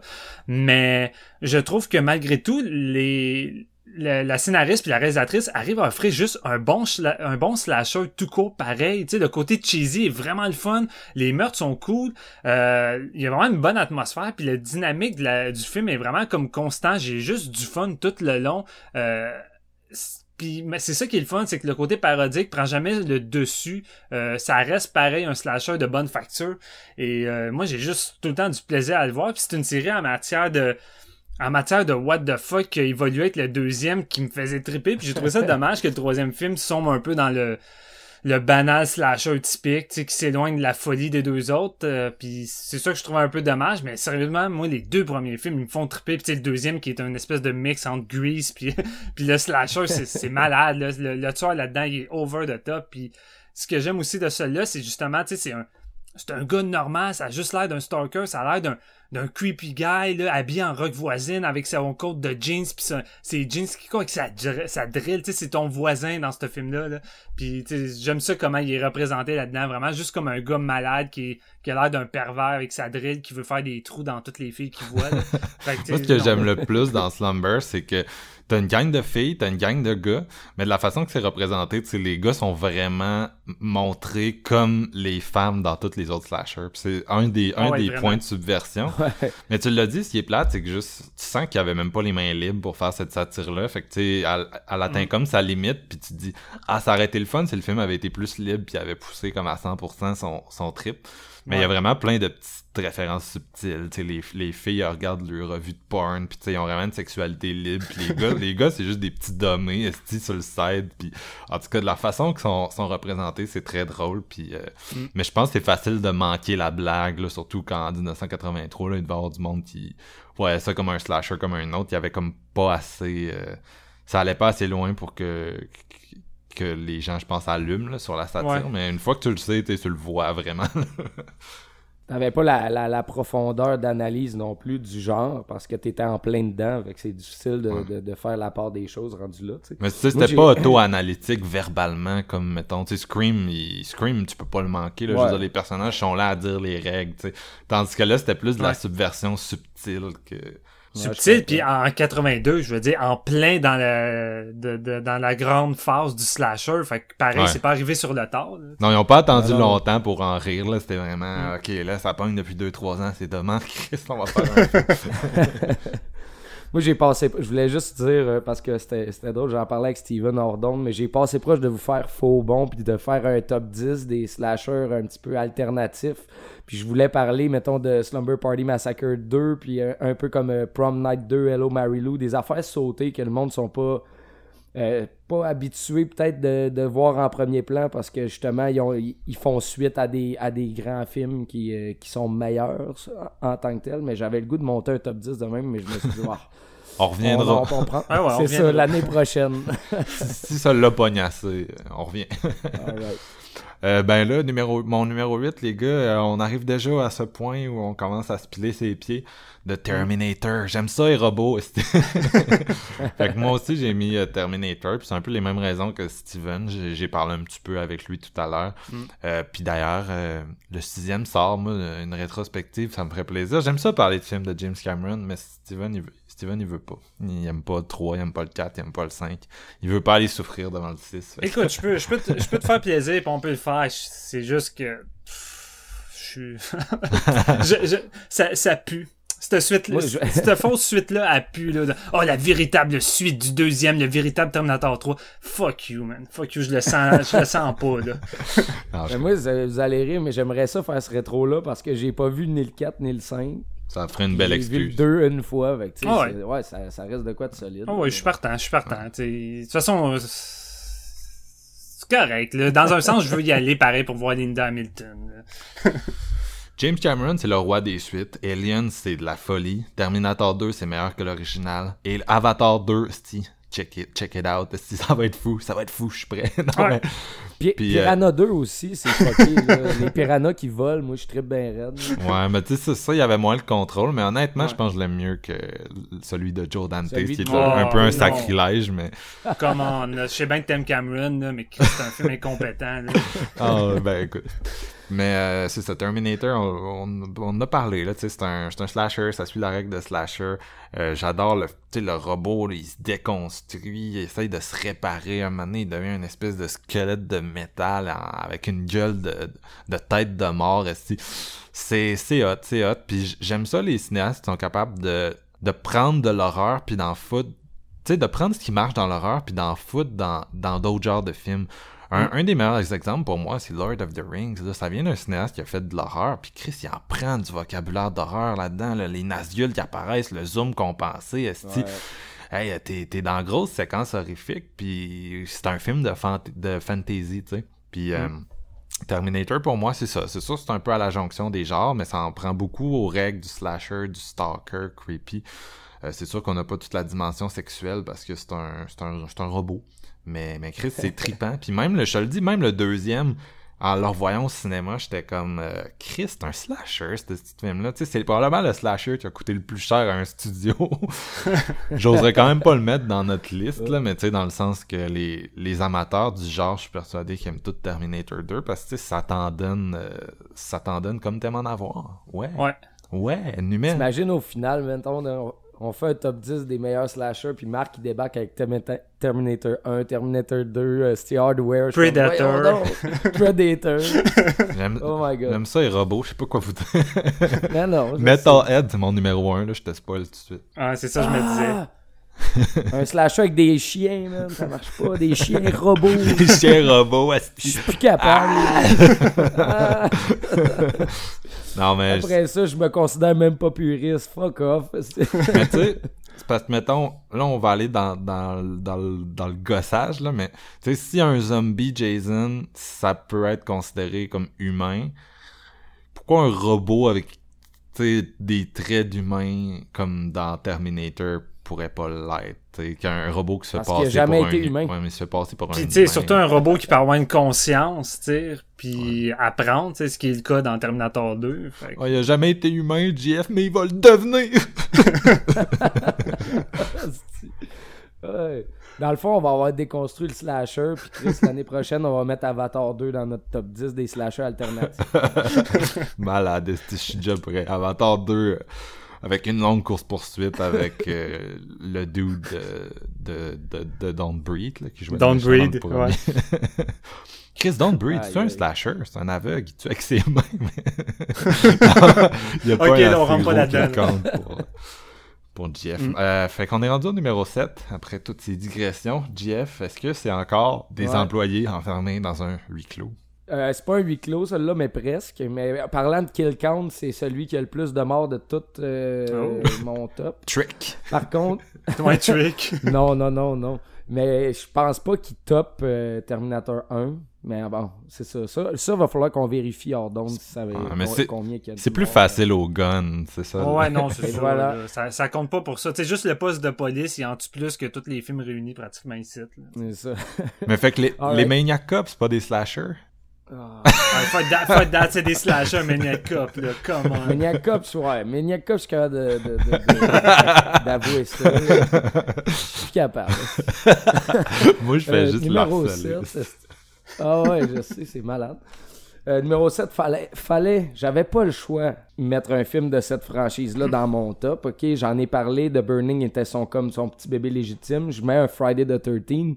Mais là où je vais me faire sûrement brûler sur le bûcher, c'est vous savez pas lequel chapitre j'ai mis. Ben, moi, je suis un gros, gros fan de Friday the 13th Part 6. Jason Lives, de Tony McLaughlin. Ah, Marc-Antoine José, je l'ai mis. C'est plus le fun. Honnêtement, c'est plus le fun. Puis c'est lui que j'ai vu le plus souvent quand j'étais jeune. Ah, c'est lui que j'ai vu le plus souvent. C'est le meilleur. Sais-tu pourquoi? On va en parler. First, c'est le Friday the 13 qui euh, amène Jason vers un statut de mort-vivant. Déjà là, je trouve ça fucking hot parce que euh, c'est un film d'horreur puis rendu euh, c'est le mort-vivant le plus fort ah, l'histoire. Après ça, t'es correct pour les suites. C'est plus difficile de. c'est des films de zombies, JF, c'est pas des slashers. Ben oui, c'est des slashers de zombies, Mais c'est aussi euh, le changement de ton de la série parce que pour continuer de se renouveler, on s'entend que le chapitre 5 a vraiment beaucoup déçu. Ah. Parce que là, dans le 4, Jason meurt, Tommy, blablabla, il devient euh, vivant. Puis là, dans le 5, finalement, c'est pas Jason, c'est une copycat. C'est malade, là. Dans le 6, il revient. Mais c'est un changement de ton parce qu'il amène beaucoup de comédie un petit peu. Euh, c'est parodique en cheesy, là. C'est très Ça commence avec un, une plug de James Bond. ouais, ouais, mais ben c'est ça, exact, man. Le, le, voyons, l'intro de James Bond avec euh, Jason, c'est du, du génie. Je vais, vous, je vais vous le dire tout le long. Friday the 13 Part 6, c'est du putain de génie. C'est genre le, c'est le meilleur Friday the 13 que tu pouvais faire à ce temps-là. Parce que là, t'en as 5 en 5 ans. On s'entend-tu, là? Friday the 13 en 80, Friday the 13 Part 6 en 86. Faites le calcul, OK? Il y en a 6 en 6 ans. Tu commences un petit peu à être tanné. Fait que là, tu te dis, on va faire de quoi d'un petit peu funky? On va faire ça de quoi de drôle, mais il y a 18 kills dans ce, petit film-là. Puis c'est toutes des kills les plus malades les uns que les autres, avec des scènes iconiques d'un Jason qui, qui est au-dessus d'une vanne en feu, puis c'est juste malade. Il y a une gang de voyons, c'est une gang de leur compagnie, sont, ils se font, vont jouer du paintball dans la forêt, ils se hmm. font payer ça par leur boss, puis ils se font pogner par Jason. Jason écrase la face d'un, puis ça fait un smiley face d'un arbre. C'est-tu stupide ça? Mais moi, ça me fait rire. moi, j'ai un, j'ai un, côté, euh, mon, mon, mon, mon, euh, mon genre d'humour, c'est ça. surtout dans l'horreur, c'est comme c'est niaiseux. Si le, vieux Ronnie qui fait son call, si avait sa bouteille d'alcool, ça va finir par me tuer, ça. Puis il se fait rentrer la bouteille d'alcool cassée d'en face. ça, c'est mon genre d'humour. Ça me fait rire. Puis il y a des enfants. C'est le premier Friday qui intègre des enfants, tu sais. Ouais, exact. Ben, en fait, non, parce que Tommy, t'as un enfant dans le 4. Ouais, mais je parle dans le camp, là, en tant que tel. Tu sais, la première fois que le camp est ouvert avec réellement des enfants. C'est quoi l'idée d'ouvrir le camp cristallique? Qui a eu des des meurtres avec des enfants. Tu fermes ça, quoi. Il y a eu des meurtres six fois. Ils ont changé le nom. C'est pour ça qu'ils avaient le droit d'aller. Ah oui, c'est vrai, oui. Ils ont changé le nom du camp dans ce film-là. Mais euh, ouais, non, écoute, j'aime tout de ce, petit film-là. C'est complètement over the top. Il y a deux car chase là-dedans. Ça, ça vibe sur les films d'action des années 80 en même temps. Ça l'amène de l'humour genre cheesy à, à, à, fond la caisse. Mais ça reste que Jason n'a jamais été autant genre violent puis débile mental. C'est vraiment incroyable. Je dirais que le 4 est plus intense au niveau de sa violence. Avec les effets spéciaux de Tom Savini, là, il est assez intense, le 4. Ouais, ouais, ouais. Le 4, est... Ben, le 4 c'est, je pense, le plus sérieux, puis probablement le. Mettons, je mettais, je mets les, les meilleurs, meilleurs sans le, côté cheesy, ça serait le 2 puis le 4, selon moi. Mais mm. là, je voulais parler de Jason 6 parce que j'avais tout l'espace que je voulais pour vous dire à quel point c'est lui le plus le fun à regarder. puis à l'Halloween, là, tu, te fais euh, genre un bol de popcorn avec une petite frette, là, c'est, c'est le film parfait. Euh, écoute, t'es, pas tout seul, t'es pas tout seul. C'est, je pense que c'est un des préférés des fans quand tu regardes les, les sondages sur Internet. Faites le calcul, là, c'est 1 kill aux 5 minutes, man. C'est assez pour te garder réveillé. Là. Si tu t'endors sur Jason 6, regarde pas tu Slasher. Ah mon gars, je dors là-dessus. Mm, mais... Ce film-là, c'est pas mal l'équivalent de, de A Nightmare on Street 4 de, de Rainy Harlan. Mais c'est exactement, c'est un point que j'avais oublié de parler, mais, mais, je te remercie, Steven.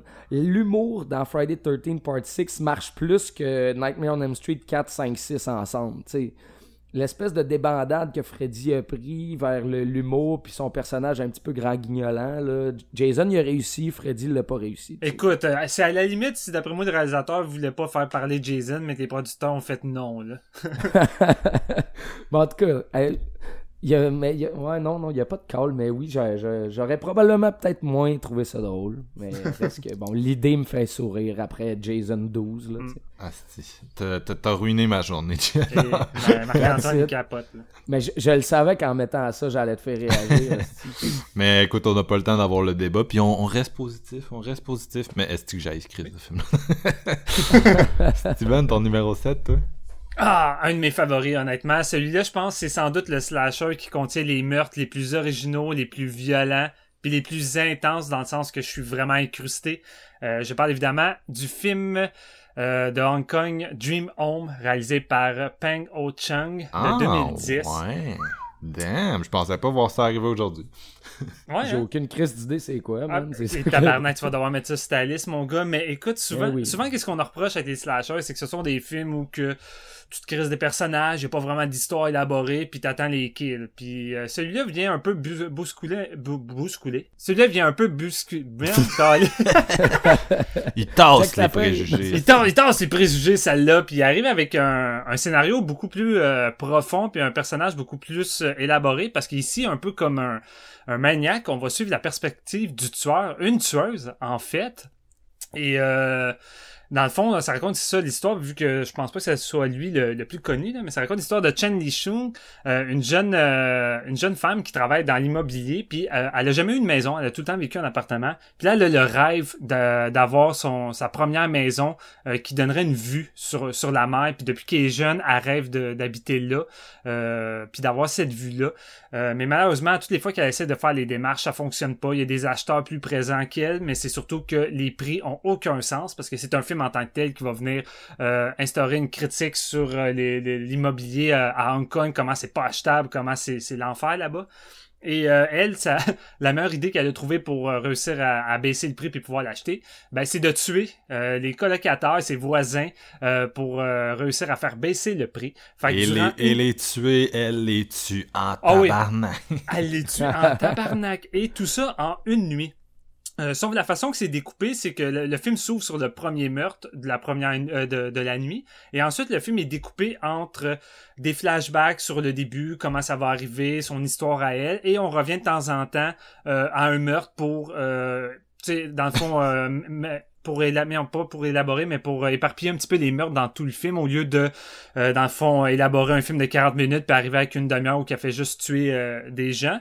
Et la première fois que j'ai vu ce film-là, j'ai trouvé ça j'ai moyennement accroché à ça. Tu je tripais sur les meurtres, mais l'histoire, j'avais de la misère embarquée. La structure me semblait un peu bizarre parce que j'étais pas habitué à ce genre de structure-là dans un slasher.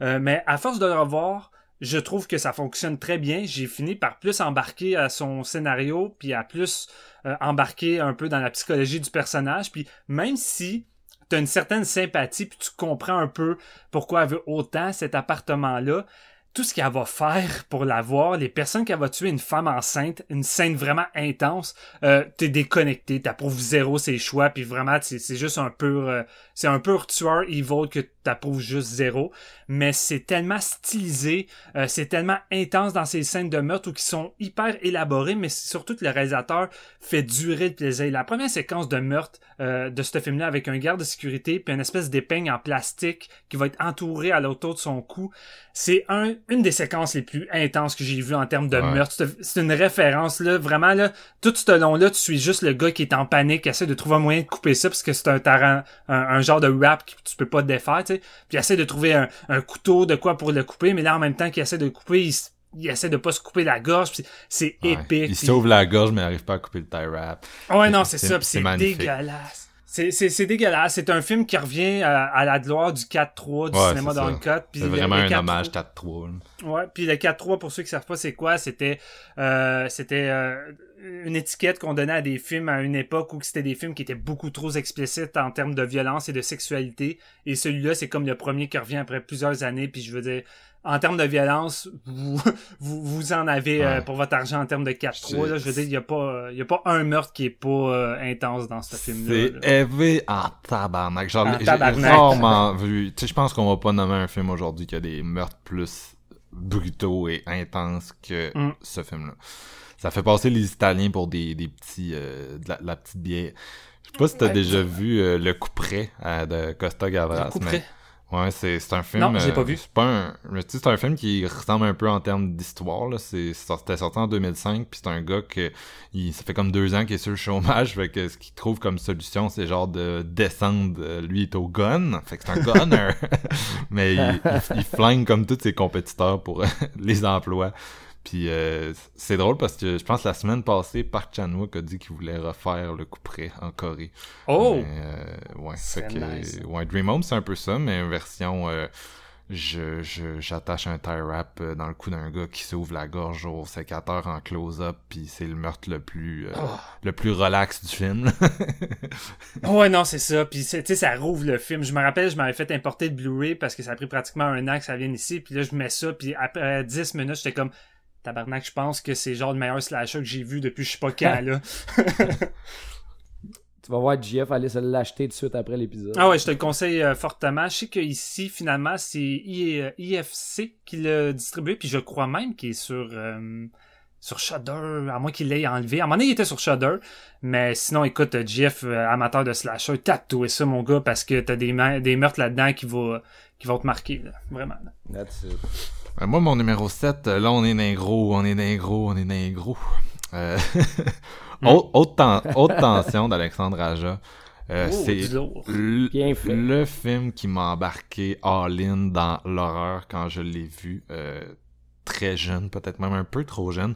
J'avais vu des, des films d'horreur hollywoodiens formatés en masse. Là. J'avais comme commencé un peu mon, mon exploration tranquillement à cet âge-là.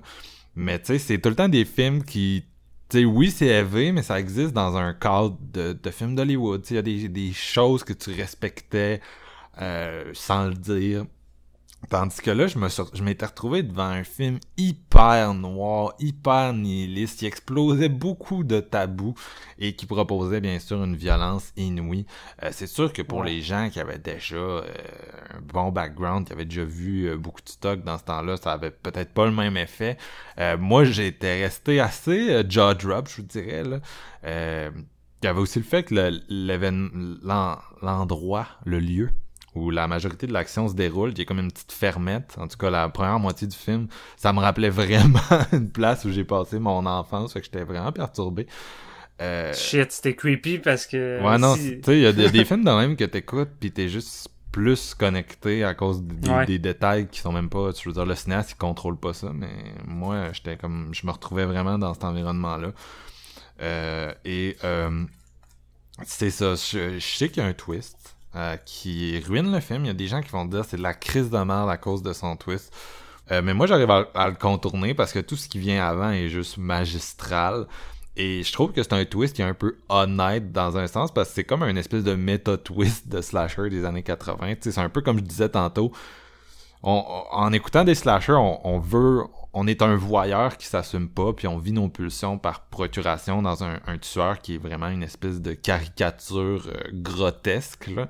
Et Haute Tension fait littéralement ça et flippe ça sur, sa tête euh, pour nous renvoyer ça vers nous.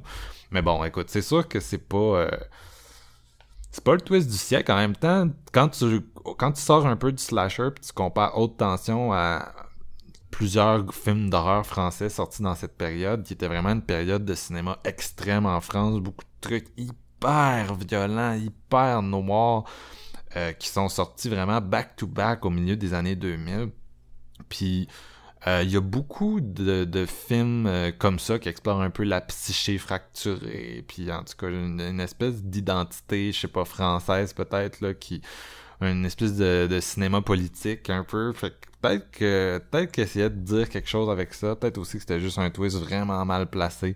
On se posera toujours la question. mais moi, j'aime vraiment. Tu sais, le twist, je le trouve dommé, mais ce que ça amène entre les deux personnages, la façon que c'est joué par les actrices, moi j'aime vraiment ça.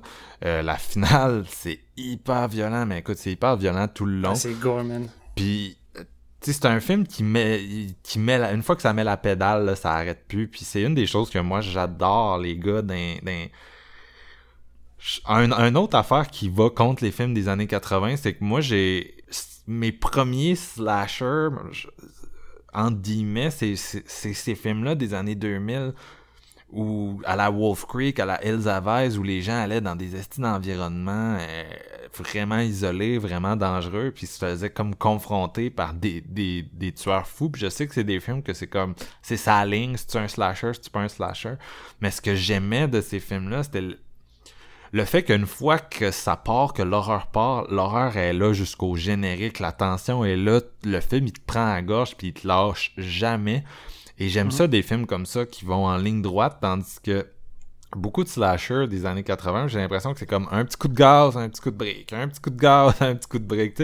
T'es tout le temps à revenir au groupe principal qui est même pas au courant qu'il y a des gens qui se font tuer, puis qui chill out. Puis ça, pour moi, ça c'est pas ça que j'aime, tu sais, j'aime, j'aime que ce soit plus intense que ça, probablement, parce que j'ai commencé avec des plus grosses drogues, fait que je suis plus capable de retourner au potes, euh, au, au café, fait que, mais, mais, mais c'est ça, mais, tu t'as encore, euh, tu t'as encore le côté slasher euh, psychosexuel des années 80 dans Haute Tension, sauf que t'as, t'as cette violence-là, là, qui est plus proche de, de Maniac, ça a l'air que j'aime ça quand ça, quand ça fait ce fort.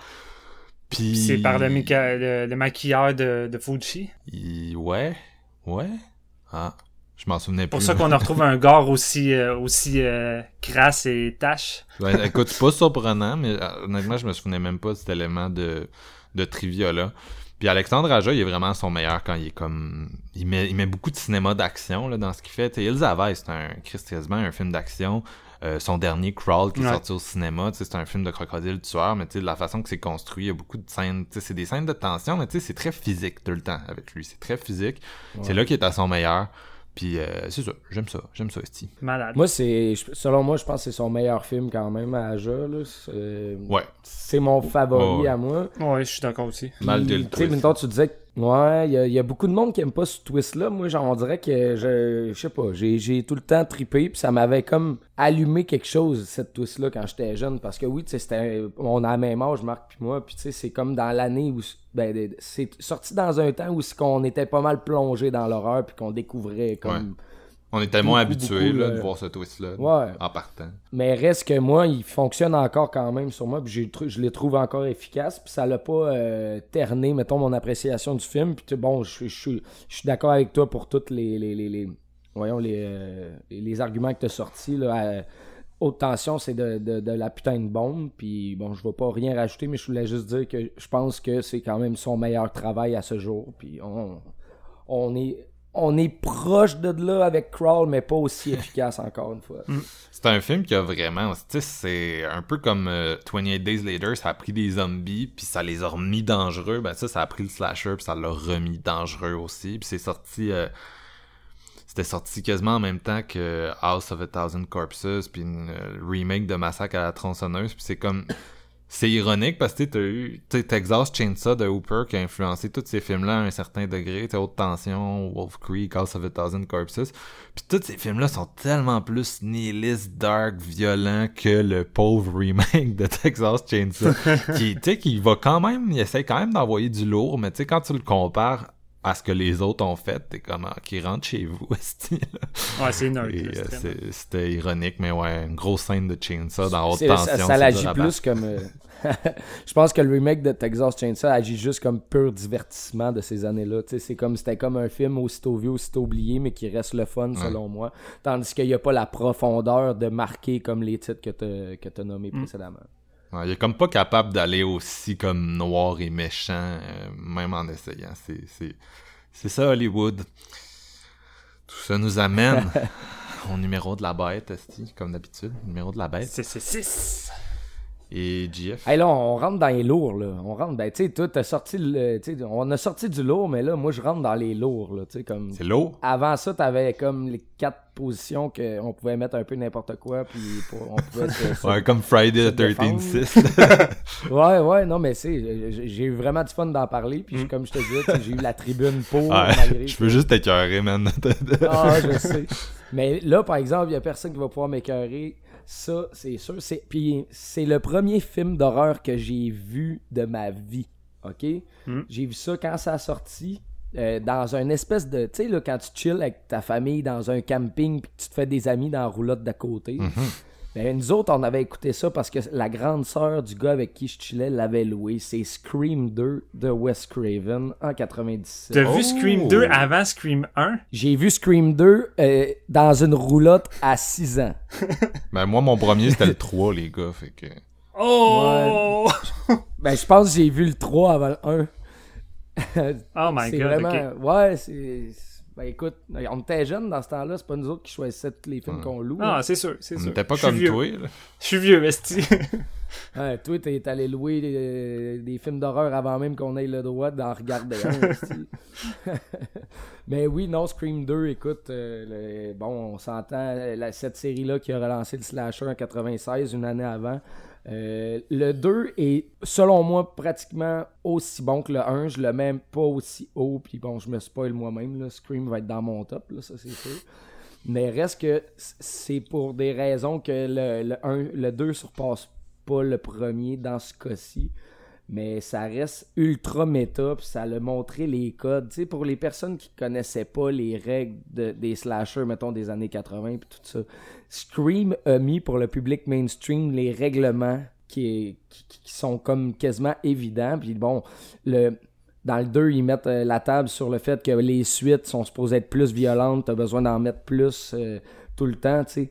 Puis euh, dans ce cas-ci, c'est encore plus violent que le premier, mais c'est vraiment c'est ultra bien maîtrisé. La mise en scène de Wes Craven est incroyable. L'écriture de Williamson est tout le temps aussi solide. Et ça.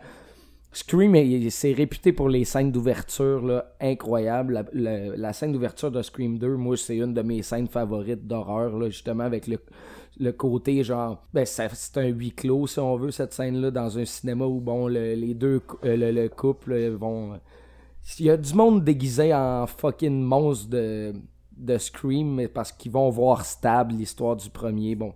Puis là, ils se font, euh, ils se font tuer. Puis elle, elle, se fait tuer. Elle embarque ça à la scène. Puis tout le monde crie parce qu'ils mm. pensent que c'est genre. C'est, du putain de génie. Je, je sais pas. D'après moi, vous avez tous vu Scream 2. Mais bon, euh, juste le fait d'y repenser, moi, c'est, un souvenir de jeunesse autant que c'est probablement un des films que j'ai vu le plus souvent dans ma vie. Tu sais, quand t'arrives avec une suite de Scream, avec un film où l'intro était devenu une référence, que tout le monde en a parlé, que ça l'a marqué tout le monde à l'époque, t'arrives avec une suite d'un esti de poids sur les mm. épaules de commencer ton film avec une intro euh, un, an après, un an après, puis tu sais, sans, sans, sans qu'elle soit meilleure ou égale à l'autre, elle est juste crissement bonne pareil comme intro. C'est vraiment une bonne C'est juste chapeau. Je pense pas que tu pouvais faire autre chose que ça pour, euh, mm. pour remplir le défi, honnêtement. Ouais, non, c'est ça. C'est juste, ça, respecte tellement les codes du genre en les démantelant un après les autres tout le long, tu sais.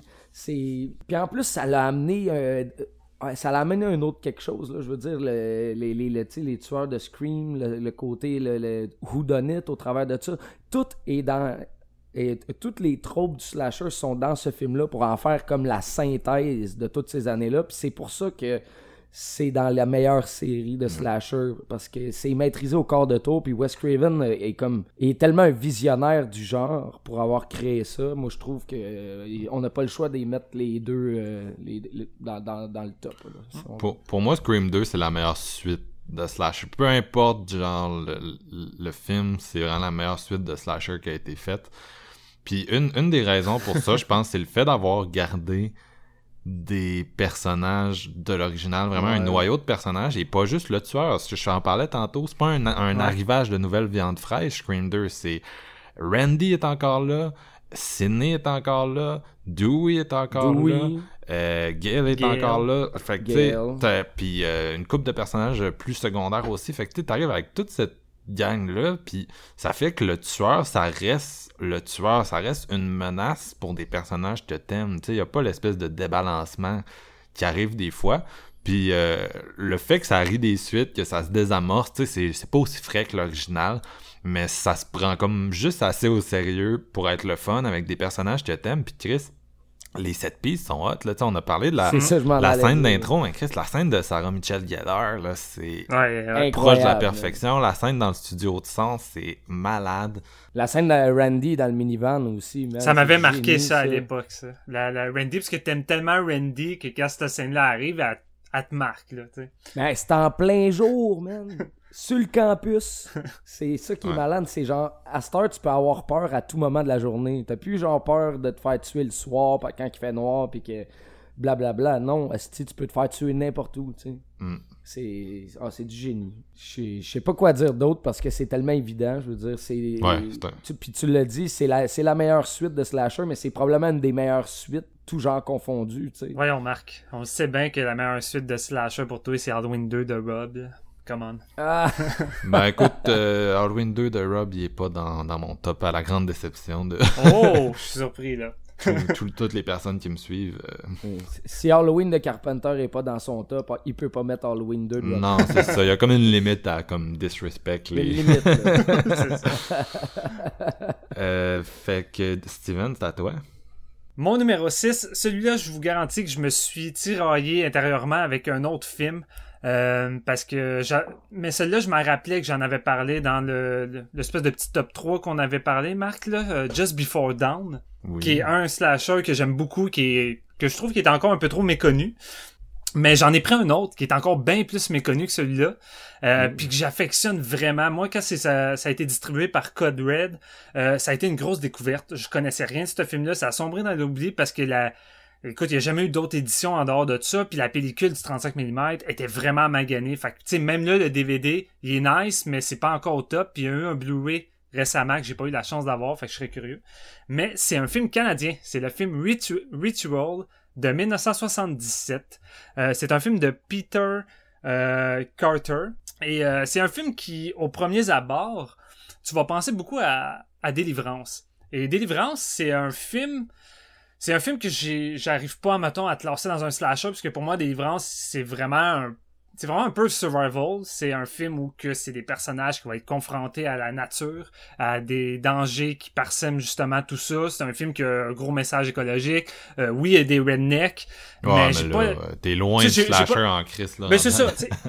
non, mais tu sais, c'est ça. On est loin du slasher. Mais Ritual, je trouve que euh, même si au départ on peut penser à un, délivrance, je trouve que c'est un film qui est vraiment bang dans le slasher, dans sa deuxième moitié. Mais c'est surtout un Christy de bon slasher sur tous les aspects. Euh, dans le fond, tu suis cinq docteurs qui décident d'aller passer du temps à aller pêcher en pleine forêt en Ontario. Euh, et c'est vraiment en plein milieu d'une forêt gigantesque. Ils vont se faire déposer par un avion sur l'eau. Euh, puis l'avion euh, va revenir les chercher dans 5-6 jours. Fait que tu sais qu'ils sont pognés là. Il n'y a pas de cellulaire. Et tu sais, ça fait différent que c'est cinq adultes, c'est cinq gars. Et c'est des personnages beaucoup plus peaufinés et travaillés que qu'est-ce qu'on a l'habitude de voir dans le genre. C'est des personnages euh, vraiment intéressants à suivre. J'adore les acteurs. Le, le, jeu des acteurs est vraiment bon. Lawrence Dane puis Al Albrook qui sont vraiment solides dans ça. Et c'est un film, je trouve, qui est vraiment peaufiné, euh, dans le sens que malgré que ça a un petit budget, c'est un film euh, qui, qui s'est pas euh, qui s'est pas limité dans ses défis. Les lieux de tournage, ils ont tourné ça dans des endroits vraiment pénibles, qui ça devait être l'enfer autant pour les acteurs que pour l'aspect technique. Mais la façon que c'est shooté, c'est vraiment bien shooté comme film. des fois à la limite semi-documentaire, ce qui pouvait être souvent le, le cas. Des fois avec les mises en scène de, de petits films canadiens de l'époque. Mais écoute, l'atmosphère, la façon que c'est créé, tu sens le décor, tu sens la forêt qui englobe les personnages. Et au fur et à mesure, tu vas sentir une menace invisible, un peu comme un, une menace evil qui plante sur la forêt, qui entoure les personnages, puis ça va y aller vraiment de manière tranquillement, ça va développer une atmosphère vraiment cool. Sais, ils vont juste se lever un matin, puis leurs bottes, ils ont disparu. Ça peut sembler anodin, mais ça va créer des gros défis pour eux parce que là, ils doivent continuer sans bottes dans, une, dans un milieu vraiment hostile, ce qui est vraiment dangereux. Et à toutes les fois qu'il y a un petit élément comme ça qui va se rajouter, euh, à un moment va tomber sur une tête de cerf pendue, vraiment weird. Ça va créer de l'anxiété, ça va créer différentes émotions différentes au niveau des personnages qui ont vraiment une personnalité assez distincte, ce qui crée des, des, moments de tension et des dialogues vraiment intéressants parce qu'ils ont jamais la même façon de voir les choses, ils ont jamais la même solution à offrir.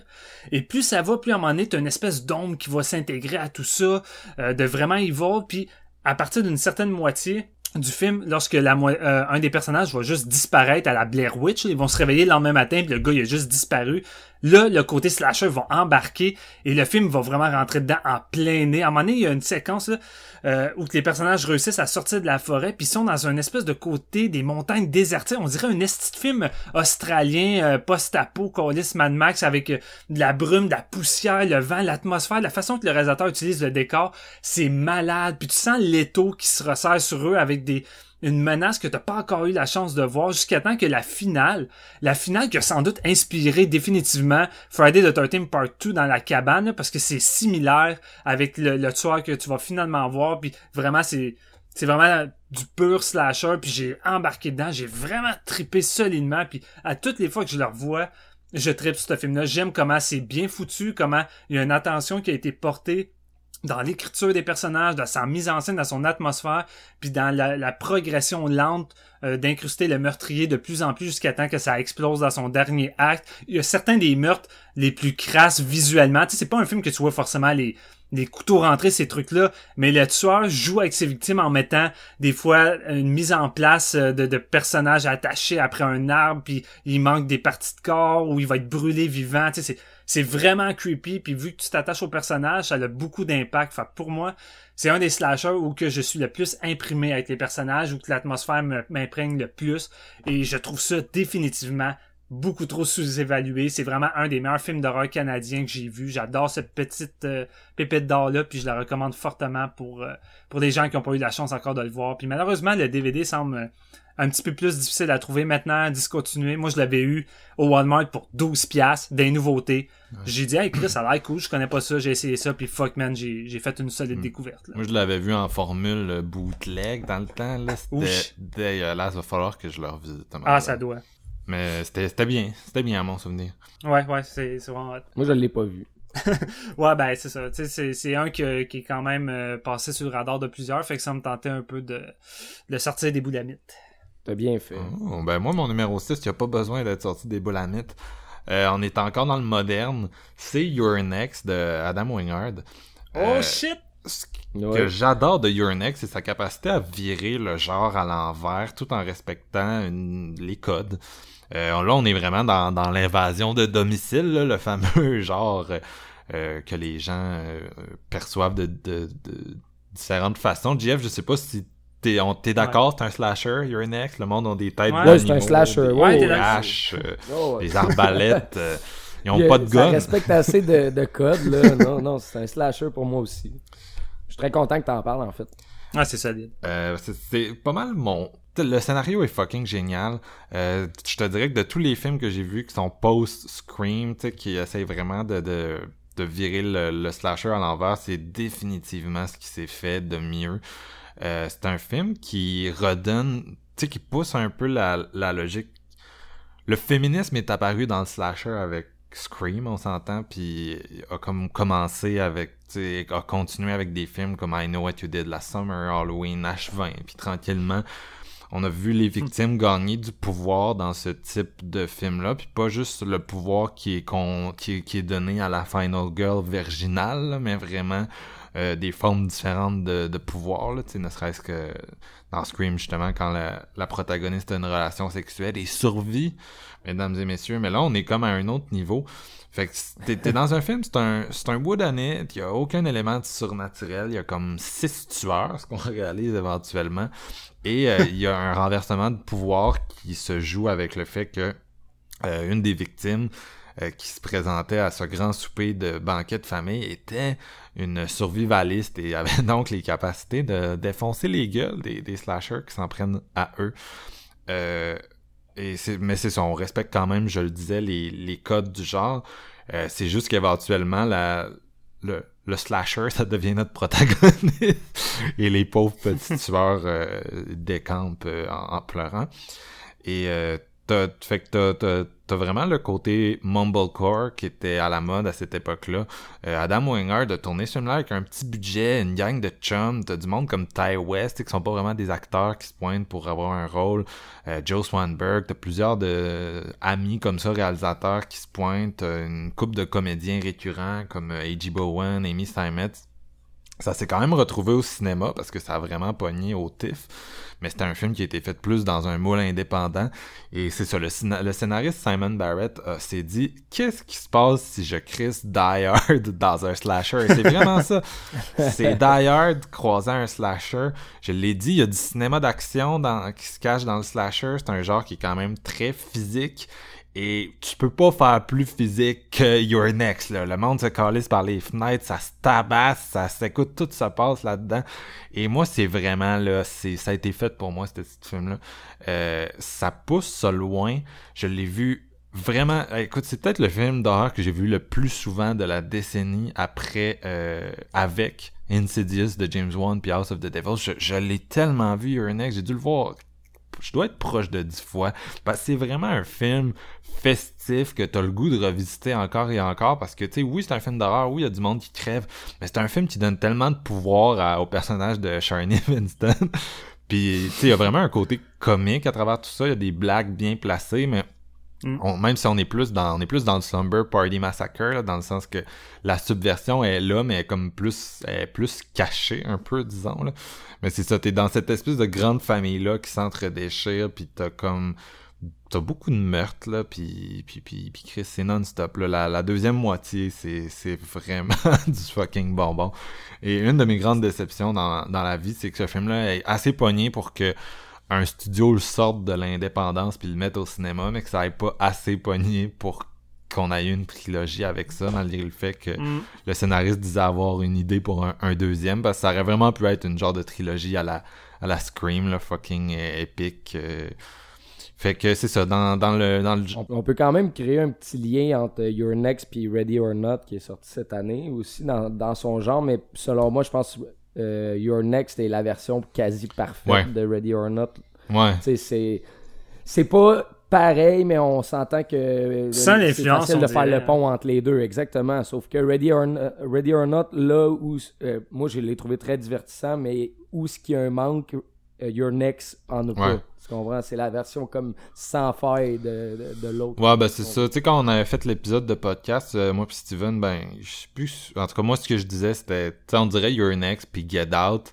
Le gars, c'est cool, tu sais, t'aimes deux fucking bons films, mais tu sais, tu passes après puis en moins bien, tu sais. Mais c'est vrai que. Ouais, c'est ça. c'est pas assez généreux. Ça y ressemble, mais Your Next, je l'aime définitivement plus. Sais, en le, temps que le film finisse, t'es en amour avec la, la protagoniste, là, dans le sens que, tu toute l'estime marde y arrive. Elle kick des culs, man. Non, c'est ça. Mais tu sais, c'est un peu à la Hard dans le sens qu'elle kick des culs, mais c'est pas non plus... Euh, t'es plus en danger tellement t'es hot, là. Tu sais, il y a quand même un danger tout le long. Faut qu'elle soit intelligente pour survivre, puis elle l'est. Tu sais, elle est plus intelligente que les, les, les, petits connards un peu sloppy de l'autre côté. Mais c'est quand même... C'est une longue nuit pour elle, là, de, de survie, puis... Euh, tu routes pour elle, mais c'est juste... C'est intéressant de voir le, le la proie devenir le prédateur. Puis je pense pas que c'est innocent d'avoir ces masques-là de, de lion et de. Excuse, de loup et d'agneau. Euh, parce que c'est un peu ça. Il y, a, le transfert de pouvoir. Puis. En tout cas, je trouve, juste ça drôle que ça ait pris aussi longtemps pour que quelqu'un ait cette idée-là parce que c'est fucking génial puis ça marche crissement bien sur un, grand écran. Si vous avez pas vu un ex, ça me surprendrait, mais si vous l'avez pas vu, faites-vous plaisir, c'est ça dans votre line-up d'Halloween, commencez la soirée avec ça. Euh, wow. Wow. Ça passe sur les chapeaux de roue. Ouais, vraiment. Puis tu sais, j'adore A Horrible Way to Die, puis je, je tripe sur The Guest, mais Your Next, c'est pas mal le meilleur film de Adam. Ben, The Guest, si vous aimez les, les slashers avec des fusils, euh, c'est très hommage euh, Terminator, justement, le mhm. premier. Fait qu'on est encore dans la, la, la grande lignée Halloween. Fait que ça, ça fait un bon, euh, un excellent double feature en mode un peu euh, slasher moderne. Euh, par... Avec une excellente photographie, by the way. Hein. The Guest est vraiment, vraiment visuellement sublime. Ah, le dernier acte, là, c'est du bonbon. Là. Mm, non, c'est deux super films. Fait que les gars, on a, on, s'est parlé, comme d'habitude, on a trop parlé, fait qu'on a décidé de couper cet épisode en deux.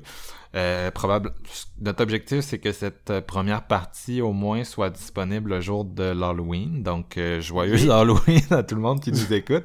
Puis même si vous allez devoir attendre pour nous entendre parler des meilleurs films de nos slashers préférés, je pense que cette portion-là de l'épisode est plus intéressante dans la mesure où il y a plus peut-être de titres que vous connaissiez pas. C'est peut-être un peu moins les, les trucs qu'on est habitué d'entendre. Les gros titres. Encore et encore. Fait que j'espère déjà mhm. qu'on vous a donné avec ces 15 films-là des idées euh, pour votre soirée d'Halloween. Mettez-en un ou deux à la, à la, au programme si on a réussi à vous convaincre. Et Vendredi 13-6, tout le monde, allez-y. ben écoute, parlant de vendredi 13-6, Jeff, on va te le donner. Je me cherchais une tune. Is Back, The Man Behind the Mask de Alice Cooper, composé oh, pour ce, ce, grand slasher des années 80, euh, Friday the 13, euh, part 6. Nous, ben, on continue d'enregistrer et euh, on va vous publier bientôt la deuxième partie de ce top 10. Merci beaucoup, les gars. Yeah, merci à toi, Et merci à tout le monde. Vas-y, Alice.